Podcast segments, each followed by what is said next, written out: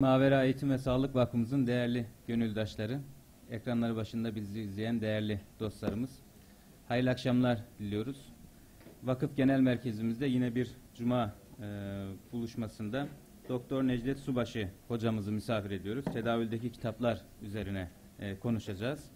E, malumunuz her çarşamba ve cuma Vakıf Genel Merkezimizde sohbetlerimiz oluyor. E, önümüzdeki hafta çarşamba yani 2 Ekim e, çarşamba günü Abdülaziz Tantik hocamızı misafir edeceğiz. Müslümanca düşünmek üzerine bir söyleşimiz olacak.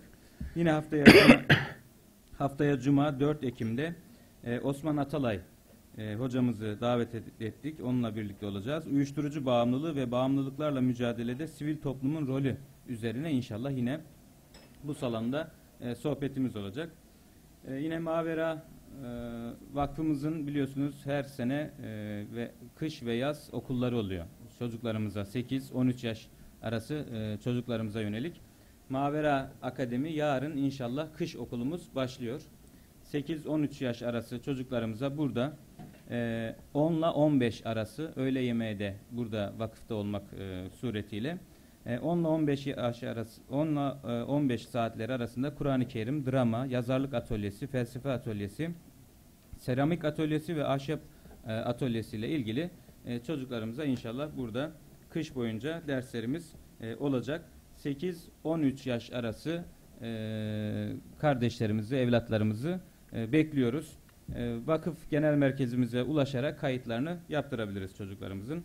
E, hanımlara yönelik de vakıf genel merkezimizde burada her cuma sohbetlerimiz oluyor.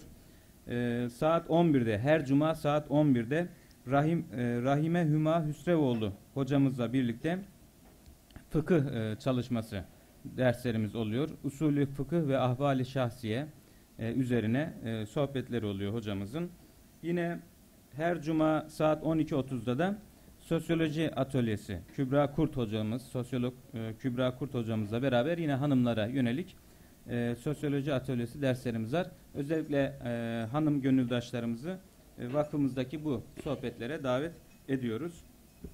Ben şimdi e, yine geleneğimiz olduğu üzere hocamızın e, kısaca bir özgeçmişini sizlere takdim edeceğim. Sonra hocamız sohbet sonunda e, kitaplarını da imzalayacak. Burada kitaplarını da e, tanıtacağım. Ve daha sonra da hocamıza inşallah sözü bırakmış olacağız. Doktor Necdet Subaşı hocamız 1961 yılında Artvin'in Şavşat ilçesinde doğdu. 1986 yılında Atatürk Üniversitesi İlahiyat Fakültesinden mezun oldu. Balıkesir ve Konya'da kısa bir süre öğretmenlik yaptı. Selçuk Üniversitesi Sosyal Bilimler Enstitüsü'nde Türk aydınının din anlayışı başlıklı doktora tezini savundu. 100. Yıl Üniversitesi İlahiyat Fakültesi Felsefe ve Din Bilimleri bölümü ve Muğla Üniversitesi Fen Edebiyat Fakültesi Felsefe bölümünde öğretim üyesi olarak görev yaptı.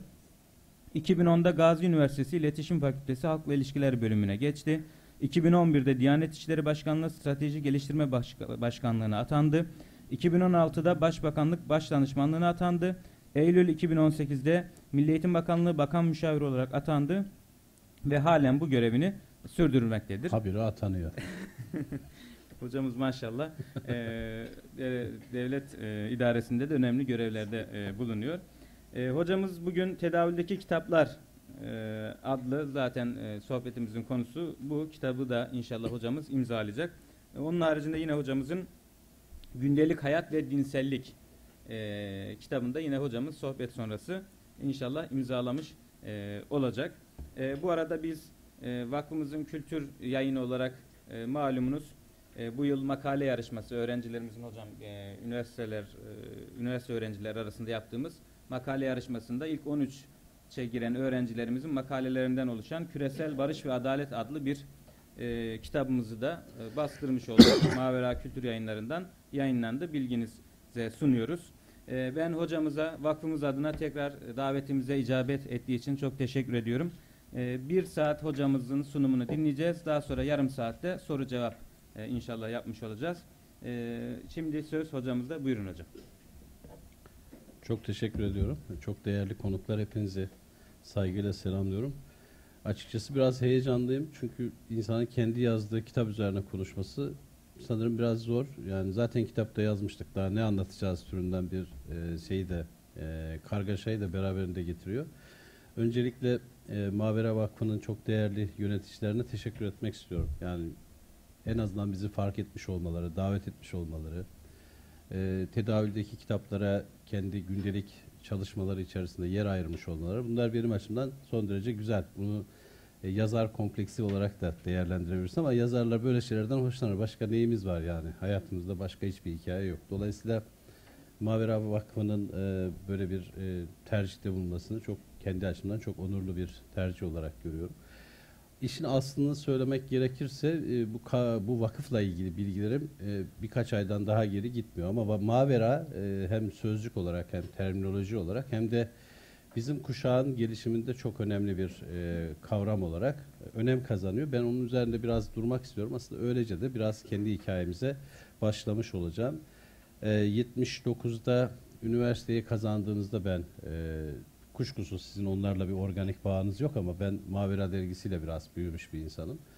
O dönemin e, şartları içerisinde hatırladığım kadarıyla e, arada sırada çıkan Diriliş dergisi, yine e, sık sık kesintiye uğrayan Edebiyat dergisi ve bunlara karşılık düzenli olarak yayını sürdüren ama sonra birdenbire e, yayınına son verecek olan Mavera dergisi. Bizim hamurumuzda herhalde bunlar var. Yani bu dergilerin ürettiği sözcükler, terminoloji, problemler, argümanlar e, bizi herhalde uzunca bir süre idare eden e, kavramlar arasında yer alıyor. Onun için bu vesileyle de Mavera üzerinden kim bilir kimleri hatırlıyoruz. Yani tek tek hatırlayınca da yani bugün kimler de kimlerlere savruldu biraz sonra onları da konuşacağız. Fakat hemen aklıma rahmetli Cahit Zarifoğlu geliyor.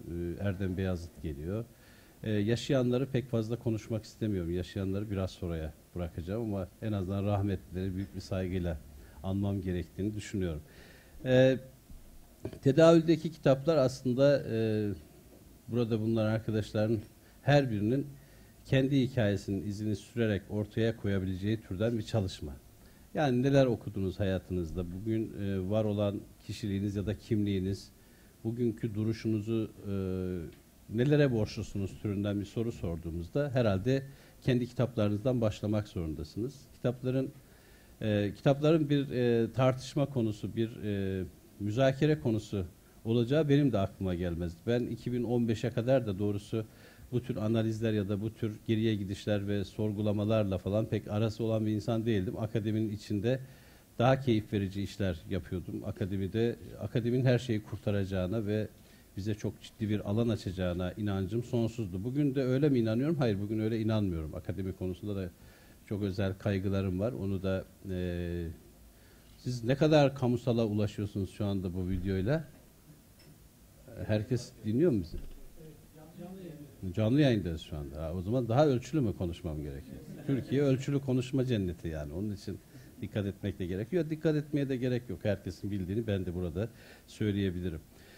E, benim e, tedavideki kitaplar aslında içinizde okuyan var mı e, bilmiyorum. E, kitaptan haberdar olanlar var mı bilmiyorum ama daha çok e, İslamcı, dini, muhafazakar, dindar, e, hatta biraz zorlayarak sağ, sağcı vesaire gibi bağlamlarda büyüyen insanların özellikle gelişme süreçlerinde takip ettikleri kitaplarla ilgili bir analiz denemesi, bir bir eleştiri, bir kritik vesaire gibi değerlendirilebilir. Ben e, burada ele aldığım kitapların e, kitaplardan söz ederken hiçbir şekilde üçüncü şahısları hikayeye dahil etmedim. Yani herhangi bir arkadaşımı bu hikayeye ortak ederek onun da e, bu hikayeden yara almasına izin vermedim. Daha çok kendi kişisel e, gelişme mecralarım üzerinden ilerledim. E, ve e, siz ister İslamcı deyin, ister muhafazakar ya da bugün moda terimlerle belki daha daha naif bir kavram üretilebilir önümüzdeki günlerde. Çünkü artık hiçbir şeye benzememeye başladık. Dolayısıyla bu süreçten geçen, bu süreçlerin içinde yetişmiş birinin hangi kitapları e, hangi arada okuduğunu ve bu kitapların kendi düşünsel dünyasına ne tür katkılar ürettiğini ya da ne tür e, gedikler, çatlaklar, yaralar açtığını ben şahsen burada anlatmaya çalıştım. Çok keyif alarak yazdığım bir çalışma. 2015'te ben bunu kaleme aldım. Aslında 2015 benim e, yazma e, tercihlerimde önemli bir dönüşüm noktası olarak e, değerlendirilebilir. 2015'e kadar e, daha çok akademik olana ilgi gösteren, akademik çalışmalara yoğunlaşarak bir anlamda iyi ve hayırlı şeyler yaptığını düşünen bir insanım. Fakat 2015'te nedense belki de e, dahil olduğum konseptler e, artık bundan sonra beni e, karşılayan süreçlerin bir parçası olarak e, sanki daha değerli, daha derinlikli şeyler yapmamız gerektiğine dair bir kanaate ulaştım. 2015'te e, bürokrasiden onu Ali abi tam bilemiyorum. Ben bürokrasiden nereye geçmiş oluyorum başdanışman olunca? Bürokrasideydim. Onu ben hala anlamış değilim. Ee, çok tatlı geyikleri vardır da bu kamera böyle açılınca bu geyiklerin bir kısmını filtrelemek zorunda kalıyorum.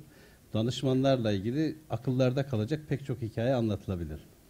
Ee, 2015'e kadar, 2011'e kadar akademideydim. Gazi Üniversitesi'nde. Daha sonra 2011'de bürokrasiye geçtim. Diyanet İşleri Başkanlığı'nda strateji başkanı olarak görev yaptım. Ondan sonra da Başbakan Başdanışmanlığı'na atandım. Benim bütün bu kitapların hikayesi 2015'te başlıyor. Yani 2015'e kadar böyle bir süreç söz konusu değil. Acaba dedim içinden geçtiğimiz süreçleri, dalgaları, yaşadığımız alt üst oluşları, e, maruz kaldığımız şiddeti, düşünsel e, e, dar boğazlarımızı anlatacak bir şey yapabilir miyim diye düşündüm. Doğrudan da açıkçası doğrudan bunları yazabilecek cesarete de sahip değilim. Çok cesur bir yazar olmadığımı kendim de biliyorum. Biraz sıkıntı da yaratmayacak bir şey yapmak istedim.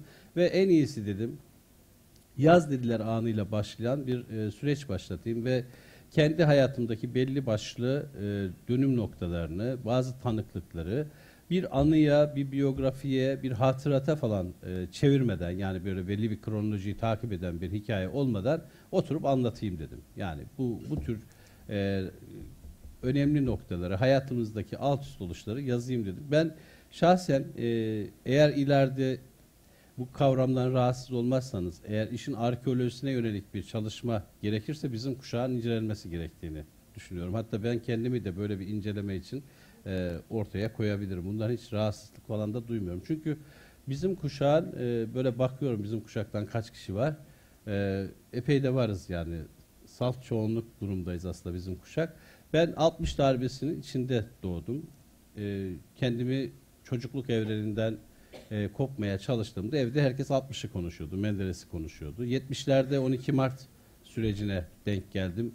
E, komünizm, antikomünizm, Müslüman şu bu kavramlarla 12 Mart'ta çok aktif olarak tanıştım. Hatta yavaş yavaş milli nizamcı, milli selametçi, selametçi, milli görüşçü kavramlarıyla tanıştım.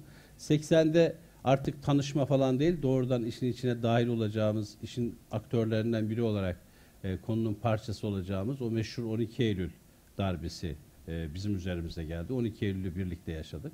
Arkasından 28 Şubat. Bundan sonra ne olur onu bilmiyorum ama eğer yaşarsak sanki bu hikayeyi de önümüzdeki günlerde tanıklık edecekmişiz gibi. Ha, bu 15 Temmuz'u unuttum tabii. Bir de böyle e, tuhaf bir e, darbe girişimine de tanıklık ettik. Şimdi bütün bunların bizim e, kişisel dünyamızda, kişisel düşüncelerimizin gelişiminde, farklılaşmasında, yara almasında etkisinin olmayacağı düşünülemez. Hakikaten de çok e, şey, hiç kimse de bunları konuşmuyor. Mesela hayatımızda 12 Mart yaşayanların e, dünya görüşünde ne tür e, farklılaşmalar oldu? 12 Eylül, mesela ben 12 Eylül'ü e, bir öğrenci olarak yaşadım. Üniversite birden ikiye geçmiştim. Darbe olduğunda e, bu darbenin muhataplarının babamlar değil biz olduğumuzu anlamıştık. Bir de öyle şeyler var. Mesela 12 Mart'ta hiçbirimiz e, bizim kuşak kendimize yönelik bir şey e, tehdit hissetmiyorduk. Olsa olsa babama bir şey olur 12 Mart'ta ama 12 Eylül'de olacak bir şey varsa bu bize olur. 28 Şubat'ta yine olacak bir şey varsa bize olur. E, maalesef 15 Temmuz da yine hedef olarak bizim kuşağı e, karşısına aldı. Böyle alt üst oluşlar yaşadık. Fakat bu arada e, benim hikayemin takip ettiğimizde öncelikle bir köy çocuğu, bir taşralı, Artvin'in Şavşat ilçesinde bir köyünde, Karaağaç köyünde dünyaya gelmiş. Sonra yakın bir köyde öğrencilik yaşamı, çocukluk günlerini geçirmiş bir insanın. Oralarda hasbel kader dindar, hasbel kader muhafazakar olmaya karar vermiş bir öğretmenin çocuğu olarak e, Konya'ya geliş. Konya'da daha sofu, daha derinlikli, daha sıkı bir dindarlığın içinde kendine bir e, yol bulma çabası. Arkasından hafif bu sınırları zorlamaya yönelik ergenlik havaları, dernekler, bizim kuşağın benim gibilerin e, çok kolayca içine dahil olabileceği MTTB, MTTB, Milli Türk Talebe Birliği, sonra onun bizi kesmeyen taraflarını fark edip akıncılara e, dahil olma, sonra o çocukluk arkadaşlarımızla sen ülkücü, ben İslamcı vesaire diye ağırdan ağıra ayrışmalar, bütün bu süreçlerde de e, kendi mecramızı nasıl besleyeceğimiz, nasıl e, tahkim edeceğimiz konusunda okuduğumuz kitaplar. E, açıkçası e, insanın kendinden söz etmesi ve böyle bir programda sonuna kadar ben demesinin ne kadar küçük düşürücü bir şey olduğunu bilmekle beraber ben iyi bir kitap okurum. Yani okuma konusundaki e, hiçbir şekilde okuma konusunda mütevazi davranmak istemem. Ama bütün bu okumaların da bana çoğunlukla bir yük getirdiğini, bütün bu okumaların yarattığı kişiliğin de hep hesaplaşılması, hep kavga edilmesi gereken bir hikayeye dönüştüğünü özellikle de vurgulamak istiyorum. Bilmiyorum sizler de mutlaka okuyorsunuz. Belli başlı mecralarda sizi tahkim edecek, besleyecek bir takım kitaplardan haberdarsınız ama hiç onları sorgulamaya fırsatınız oldu mu? Onlar onlar sizi nereden nereye götürdü? Nasıl yük e, üzerinize bindi ve bugün hala bugün hala e, bir fırsatını bulup onlara dönme, onları yeniden okumak gibi bir hevesiniz var mı? Benim çok e, hoş, keyifli, iyi de fotoğraf çekilebilir bir kütüphanem var. Yani e, nereden bakarsanız bakın havalı bir e, kütüphanem olduğunu düşünüyorum. Ama o kütüphaneye her girdiğimde böyle içim sızlıyor. Çünkü bazı kitaplarla artık herhangi bir şekilde bir yakınlık kurma şansına sahip değilim. Onlar dolapta, yerlerinde bekliyorlar ama onlarla aramdaki kontağın, onlarla aramdaki duygusal yaklaşımın nostaljinin ötesine gitmediğini de maalesef çok hüzünlü bir şekilde fark ettiğimi burada itiraf etmek isterim. Neden? Neden? Neden o kitapların çoğunu biz e, geride bıraktık ve onlarla artık istesek de doğru dürüst bir bağlantı kurmuyoruz. Oysa oysa ben 59 yaşındayım ve e, nereden bakarsak bakalım bunun e, sapasağlam 40 yılı e, kendine özgü bir mücadele trafiği içinde geçti. Ya bir şeyleri savundum, bir şeylerin peşine takıldım. Bir şeyleri kendim için çok değerli sandım, anlamlı buldum. E, bu anlamlı buluşumu e, derinleştirmek, daha da temellendirmek için belli başlı kült kitapları okudum.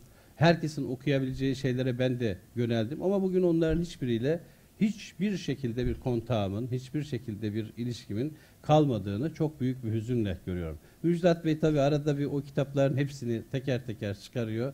Oralarda ya biz bunları aslında doğru dürüst okumamışız. Biz bunları o zaman okumuşuz ama üstünden geçmişiz. Öyle çok da fazla e, yoğunlaşmamışız diye çok uyarıcı e, analizlerini sosyal medyada paylaşıyor. Ben de ona katılıyorum. Ama maalesef biz hiçbir kitabı vaktinde okumadık. Hiçbir kitabı gerçek bir e, bağlamda, gerçek bir düzlemde değerlendirme fırsatı bulamadık. Ben mesela e, aslında oradan başlasam daha iyi anlaşılır diye söyleyeceğim. İmam Hatip'te İmam Hatip Lisesi'nde sanırım 3. sınıfta öğrenciydik. Yavaştan yavaştan bir e, tavlamalar, e, öğrencileri belli düşünce alanlarına doğru çekmeler başlıyor. Ben de sınıfın e, parlak bir çocuğuyum. E, çalışkan, dersleri de çok başarılı biriyim. İstiklal Marşı'nda şiiri bana okutuyorlar. 10 Kasım'da Atatürk'e e, övgüleri bana yaptırıyorlar. 29 Ekim'de en kahraman şiirleri ben okuyorum. Henüz daha okulda nötr bir öğrenciyim. Yani her durumda aranacak öğrencilerden biriyim. Ama yavaş yavaş ben o e, listenin içinden çekilmeye ve e, daha özellikli bir grubun içine doğru dahil olmaya başladım. Hiç unutmuyorum bir seferinde MTTB'de bir bilgi yarışması vardı. Şeyde Anıt'ın orada Ali abi hatırlarsın. Orada bana e, sen sınıf birincisi olarak o yarışmada taraf olacaksın. Yani bir grubun başında seni koyacağız dedi. Ben çok mutlu oldum ama e, o aslında bir tür gazoz içirmeydi. Biz o gazozu içtik orada. Ondan sonra da bir daha e, o gazozun arkası geldi, habire geldi ve bir, bir şükür ben bu durumdan çok memnunum ama aması var. İmam Hatip 3. E, sınıfta e, şimdi çok değerli, Allah rahmet eylesin, üzerimizde çok büyük emeği olan bir hocamız da öğrencileri bir araya getirip toplantılar yapıyor. İşte bizim sınıftan 8-10 arkadaş haftada bir, bir evde oturuyoruz. E, o dönemlerde henüz yabancı olduğum bir dünyanın temel kitapları okunuyor. Mevdudi ile tanışıyoruz, Seyit Kutup'la tanışıyoruz. Henüz Ali Şeriatı falan daha yok. İran devrimi ufukta görünmüyor. Onun için 79'u beklemek gerekiyor. Ben 76 ya da 77'den bahsediyorum.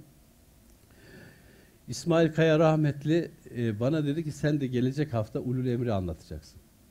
Ulul Emir diye bir kavramı ilk kez orada duyuyorum. Yani kuşkusuz bu normaldir. Bir şeyi ilk kez orada duyacaksınızdır ama nereden çalışacağım dedim ben Ulul Emre. Bu arada referans da çok önemli. Hoca beni nereye yönlendirecek? Yani Ulul Emir o zaman İslam Ansiklopedisi de yok. Nereden öğreneceğiz Ulul Emri? Dedi ki e, şeyden çalışacaksın dedi. E, Mevdudi'nin Kur'an'a şey İslam'da hükümetten çalışacaksın dedi.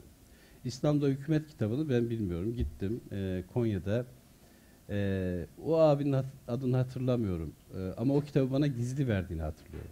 Yani daha ilk kez gizli bir şeyle e, karşılaşıyorum. Kalın bir kitap hala evde durur. E, pek çok operasyonda hala evde duruyor olması da benim şaşkınlıkla karşıladığım bir şeydir. Evde hala duruyor çünkü her seferinde ya annem ya da tanıdık astsubaylar bizim eve iyilik olsun diye gelip oradan 8-10 tane kitabı yakmışlardır, gömmüşlerdir. Ama buna dokunmamışlar İslam'da hükümete. Oradan çalıştım ve ben gerçekten hiçbir şey anlamamış birisi olarak arkadaşlarıma Ulul Emri anlattım. Yani ben hala daha o gün ne anlattığımı çok merak ediyorum. Keşke kaydı olsaydı da bilseydim. Ama o dönemlerde sanırım öğrenme e, siyaseti böyle oluyordu. Aslında e, bizi karşılayan sosyolojik süreçleri merkeze alarak mı kendimizi sorgulayacağız? Yoksa ipin ucunu kaçırdığımız için bir türlü kontrol edemediğimiz bir dünyaya daha eleştirel mi bakacağız? Buna biraz karar vermek lazım. Yani e, devamlılık gösteren bir e, kaygıyla hayatı kontrol etme gücümüzü kaybettiğimiz için, daha doğrusu bu kontrol etme önceliğimiz zayıfladığı için biz biraz e, önümüzde akıp giden zamana da teslim olmuş gibi durumdayız. Bu anlamda okuduğumuz kitapların çoğu da bize yük olmaya başladı. İlkokulda okurken babam bir öğretmendi e, ve tabii ki çok idealist e, yönleri olan bir öğretmendi. Halen sağ Allah uzun ömürler versin. E, o zamanlar köy enstitü mezunu bir öğretmen olarak oldukça idealist ve tabii ki bizi de e, yetiştirmek istiyor. Onun e, o zamanlarki derdi dindar bir çocuk olmaktan çok böyle vatana millete yararlı bu kelimeler çok kullanılırdı. Şimdi kimse için böyle bir dua edilmiyor. E, vatana millete faydalı, mümkünse bir parasız yatılıyı kazanabilsin, mümkünse öğretmen olsun, bir an önce Artvin'in o tarihsiz coğrafyasından kurtulsun ve biraz eve barka e, dönsün yani cebinden e, bir şekilde gelir getirsin gibi bir iklim vardı ve o dönemlerde babam e, şimdi hala kütüphanemde duruyor. Doğu Batı klasikleri özellikle Hasan e, Ali Yücel'in başlattığı bir dönem büyük fırtınalar yaratmış. Aslında yeni rejimi tahkim etmek, güçlendirmek, modern cumhuriyet kuşağını inşa etmek, bir anlamda Doğu ile Batı arasında kendine özgü bir sentez yaratmak için üretilmiş bir literatür. E, halen o bu literatür sanırım İş Bankası tarafından e, yayınlanıyor. İçlerinde çok güzel kitaplar da var. Zamanı gelince okunduğunda, belli bir birikimin üzerine okunduğunda bizi besleyeceğine yüzde yüz emin olduğum çok değerli çalışmalar var ve ben bunları okuyarak bunların çoğunu ilkokulda okumak gibi bir e, durumla karşı karşıya geldim. İlerleyen zamanlarda bazı arkadaşlarımın çocuklarıma çok cid- çocuklarına çok ciddi felsefi problemleri öğrettiklerini gördüm. Çocukları şeker hastası oldular. Yani e, 8-10 yaşlarındaki çocuklara çok derin felsefi problemleri ya da dini teolojik e, tartışmaları e, öğretiyorlar ve onlar da onlar da herhalde o yaşları kaldıramadığı için e, çok acı çekiyorlar. Bana bir şey olmadı ama oradan gelen e, böyle ileride ilerleyen süreçlerde hatırladıkça ya ben bunu nereden biliyorum tarzında bilinçaltımda dolaşan pek çok hikayeyle büyüdüm. Benim e, sahici sahici okumalar dediğim bir- biraz kendimi bulmak şeklinde tanımlanabilecek süreç e, İmam Hatip'le beraber başladı. İmam Hatip'e gelene kadar işte dindar bir ailenin çocuğu e, şöyle oluyor. Biraz milliyetçi, mukaddesatçı o dönemin dilini de takip etmek gerekirse. Şimdi Malkoçoğlu filmini izliyor. Kara Murat filminde çok mutlu oluyor. Biraz karate falan öğrenmeye hevesli oluyor. Mahallenin öyle şeyleri vardı. Garip ilgileri vardı. E, işte yeni o dönemlerde o günleri hatırlayanlar bilir. Mesela ben e, ilkokul son sınıfta bizim evde ağlaya ağlaya Minyeli Abdullah okunduğunu bilirim. Yani babamın sobanın başında Artvin'de bize Minyeli Abdullah okuduğunu bilirim. Babam ne Nurcuları tanır ne Bediüzzaman'dan haberdardır. Hatta Bediüzzaman'dan bahsedilse belki hoş olmayan şeyler de söyleyecek bir Kemalist öğretmen olarak ama bizim eve Minyeli Abdullah nasıl girdi bunu ben bilmiyorum. Ondan sonra ortaokulda e, aynı süreçte Huzur Sokağı'yla tanıştım. Huzur Sokağı e, şu anda da Allah rahmet eylesin yakın zamanda kaybettiğimiz çok değerli bir e, büyüğümüzün eseri. Ama bir dönem e, Türkiye'de neredeyse genç kadınların, genç Müslüman e, erkek ve kadınların bilinç dünyasını inşa eden e, önemli kitaplar arasında yer aldı. Ben bunu kitapta çok işledim. Minyeli Abdullah'taki e, Abdullah tipi e, epey bize bir e, tuhaf bir e, yüz, bir beden dili öğretti. E, yine Huzur Sokağı'ndaki Bilal, öbürü de Feyza mıydı? Onlar da bize bir e, çok ciddi karakter taşıdı. Sanki 90'lara kadar e, ortalama e, bir dindar tipolojisinden bahsettiğimizde süklüm püklüm, biraz Bilal'e benzeyen, biraz e, Feyza'ya benzeyen, işte e, ne bileyim Abdullah gibi biraz gölgelerde ilerleyen, böyle kendini gizlemeye ihtiyaç duyan bir e, kriminal bir tip olarak yaratıldı maalesef ve ben bu tiplerle büyüdüm. Sonra araya ortaokulda e, henüz daha muğlaklığı aşamadığımız bir evrede milliyetçi arkadaşların da biraz katkısıyla belki onların da yönlendirmesiyle benim hayatımda işte birdenbire bir Yavuz Bahadıroğlu, Nihal Atsız, e, Alexander Solzhenitsyn, e, onun Gulag takım adalarından mesela ben şeyde okumuştum. Ortaokul 1 ya da 2'de okumuştum. Mesela Sovyet sistemine ilişkin hiçbir şey bilmediğim halde e, Gulag takım adaları bana acayip bir e, Sovyet algısı bilinçaltıma yaratmıştı. Henüz daha Türkiye'deki İslami kesimin içinde dolaşan mücadelecilerden, işte e, ülkücülerden, nurculardan, Süleymancılardan herhangi bir şekilde haberim yokken böyle biraz karman çorman denilebilecek bir çeşitlilik içerisinde ama daha çok da bizi milliyetçi mukaddesatçı kodlar içinde e, tutmaya yarayacak metinlerle İmam Hatip'e kadar geldik. Ama İmam Hatip'te e, birdenbire e, sanki böyle bir e, e, okuma programlarımız yeniden tanımlandı. Okumaya yönelik bir düzenleme içine girdik gibi. Ben e, bu vesileyle Seyit Kutup, hemen arkasından Mevdudi, e, biraz daha e, beklersek işte 79-80'de Ali Şeriatı arkasından Mutahari e, pek çok iyi takip etmedim ama e, bunların arasında Said Havva da var. Bunların arasında çok iyi takip etmemekle beraber bu Interland'ın içinde değerlendirilebilecek Muhammed Kutup var. Ee, sonra sonra işler daha da derinleşti ve mesela biz dünyadan hiçbir şekilde haberimiz yokken İbn Teymiye falan okumaya başladık. Yani derin teolojik konuları İmam Hatip son sınıftayken e, anlamaya çalıştık. O zamanlar yine affınıza sığınarak değerlendirmek lazım. Tipik bir İmam zihin dünyasında bir İmam herhangi bir politik e, organizasyona dahil etmeden götürmeye çalışan, yani İmam kimseye kaptırmamaya çalışan bir Hayrettin Karaman ekibi vardı o zamanlar. Bilmiyorum o gruba yetiştiniz mi o döneme değil mi Müjdat Hocam? Onların bir dergisi de vardı böyle laleli maleli kapağında derginin adı şimdi aklıma gelmiyor. Onlar böyle e, bizim gözümüzde ise onlar şeydi. E, bizi, bize daha doğrusu bizim daha sevdiğimiz saydığımız hocalar onların mezhepsiz olduğunu söylüyordu mezhepsiz, laylon müştehit. E, e, ama bunu böyle düşünmek için de çok e, kolaylaştırıcı aktörler vardı önümüzde. Mesela Necip Bazıl rahmetli e, bunlar için özel bir kitap kalemi almıştı. Şimdi yaşamayan rahmetli Ahmet Davutoğlu e, onlarla ilgili din tarihçileri diye bir kitap olmuştu. Bu arada e, Necip Fazıl'ın Büyük Doğu söylemi, Büyük Doğu söylemiyle mesela benim gerçek anlamda sahici bir yüzleşme için e, doktorayı falan yapmış olmam gerekiyordu. Yani benim, benim için çok geç bir vakit. Yani ben düşünebiliyor musunuz? 40 yaşında rahmetli Necip Fazıl'ın söylemi üzerine e, onu e, onu küçültmeden, onun e, saygınlığına halel getirmeden, onun bıraktığı mirası küçümsemeden, soğukkanlı kimseyi kırmadan nasıl konuşabiliriz sürecine gelmek için benim 40 yaşını beklemem gerekiyor. Bu Türkiye'de çok gecikmiş bir şey yani. Bana göre Türkiye toplumunda insanların kalıcı bir takım iddiaları sorgulamak için bu kadar geç bir vakit. Ha bu benim için 40'da acaba başkaları için daha mı erken sanmıyorum. Daha kötü olan bir şey söyleyeceğim. Bizim kuşak hocalarıyla aynı şeyleri bilen, aynı şeylere inanan bir kuşaktı. Ya bundan daha komik bir şey olamaz. Bize abilik yapan hocayla hemen hemen aynı şeyleri düşünürdük. O akşam ne öğrendiyse aynı gece biz de onu öğrenmiş olurduk. Böyle bir garip yani lamba onda, e, teyp bizde nasıl bir şey Bunlar tabii geri gelmeyecek. Bunları konuştuğumuz zaman bir şeyler düzelmeyecek ama en azından yeni kuşak için daha sağlıklı, daha böyle net, geliştirici bir dil nasıl kurabiliriz sorusu bunları konuşmayı gerektiriyor. Ee, bizim kuşakta e, yerli sayılabilecek benim gelişme çağlarımda yerli sayılabilecek isimler arasında e, dürüst olmak gerekir. Herkesin içinde rahat konuşabileceğimiz isim Necip Fazıl'dı. Her yerde söyleyebilirdik, yanımızda taşıyabilirdik. Ben mesela e, Necip Fazıl'ın Cinnet Mustatilini okudum. Cinnet Mustatili. Değil mi? Öyleydi. Yılanlı Kuyu'dan.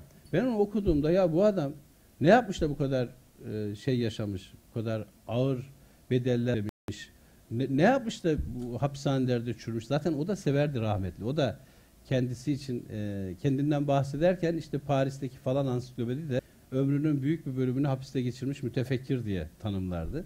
Niye bunlar bütün bunları yaşamış diye dert ederdim. Necip Fazıl bizim kuşağın sürekli okuduğu, konuştuğu, hala zihnimde onun İzmir'de doldurulmuş bir kaseti var. Sonradan çoğaltılmış olabilir. O kendi okuduğu şiirler, Sakarya Türküsü e, kaldırımlara kadar. O o anonim bir karakterdi. Sonra da milliyetçilerin de eline geçti. Sonra bir, bir e, arbede yaşandı ve Necip Fazıl biliyorsunuz e, e, milliyetçilerle daha fazla haşır neşir olarak geçirdi. Ben her gün gazetesinin e, birinci sayfasında e, rahmetli Necip Fazıl'ın Milli Selamete ama onun üzerine Süleyman Ateş'e çaktığı o ilk günkü yazıyı hatırlayan var mı? O günü e, dönem olarak e, Necip Fazıl her gün gazetesinde e, evrim Süleyman Ateş Ermeni falan diye başlayan Zekeriya Beyaz da vardı. Öyle bir hikaye. O hep vardı zaten. Onun hikayesi aralarda çıkıyor. Necip Fazıl e, böyle her durumda o, o gitse de e, o oraya da gitse buraya da gitse o bizimdir tarzında mahallede bir onu sorgulamayan örtük bir şey vardı. Bir yakınlık vardı. Ben mesela çevremde Necip Fazıl'ın e, bu dalgalı gidiş gelişlerini sorgulayan pek kimseye rastlamadım. Zaten Mavera dergisi de onun öğrencilerin oluşturduğu bir dergiydi hatırlarsınız. Yani Mavera da meşruiyet için kendinden bahsederken Necip Fazıl'ın öğrencileri olmayı kendisi için önemli bir şiar olarak ortaya koymuştu. O zamanlar mesela Necip Fazıl, e, Büyük Doğu, Necip Fazıl'ın özellikle ideolojiye örgüsü, e, konferansları, e, yurdun her bir tarafında ortaya koyduğu iddialar ki bu çok önemli bir şeydir. Mesela Necip Fazıl okuyanların e, tasavvufla e, genel olarak İslam arasında bir ayrıştırmaya ihtiyaç duymadıklarını da biliriz. Necip Fazıl şöyle bir şeydi. E, bir yandan kendi özel yaşamındaki tasavvufi hikayesini İslam'la ustalıklı bir şekilde bütünleştiren bir dili vardı. Bir yandan da Arvasi'ydi galiba. Seyit e, Abdülhakim Arvasi.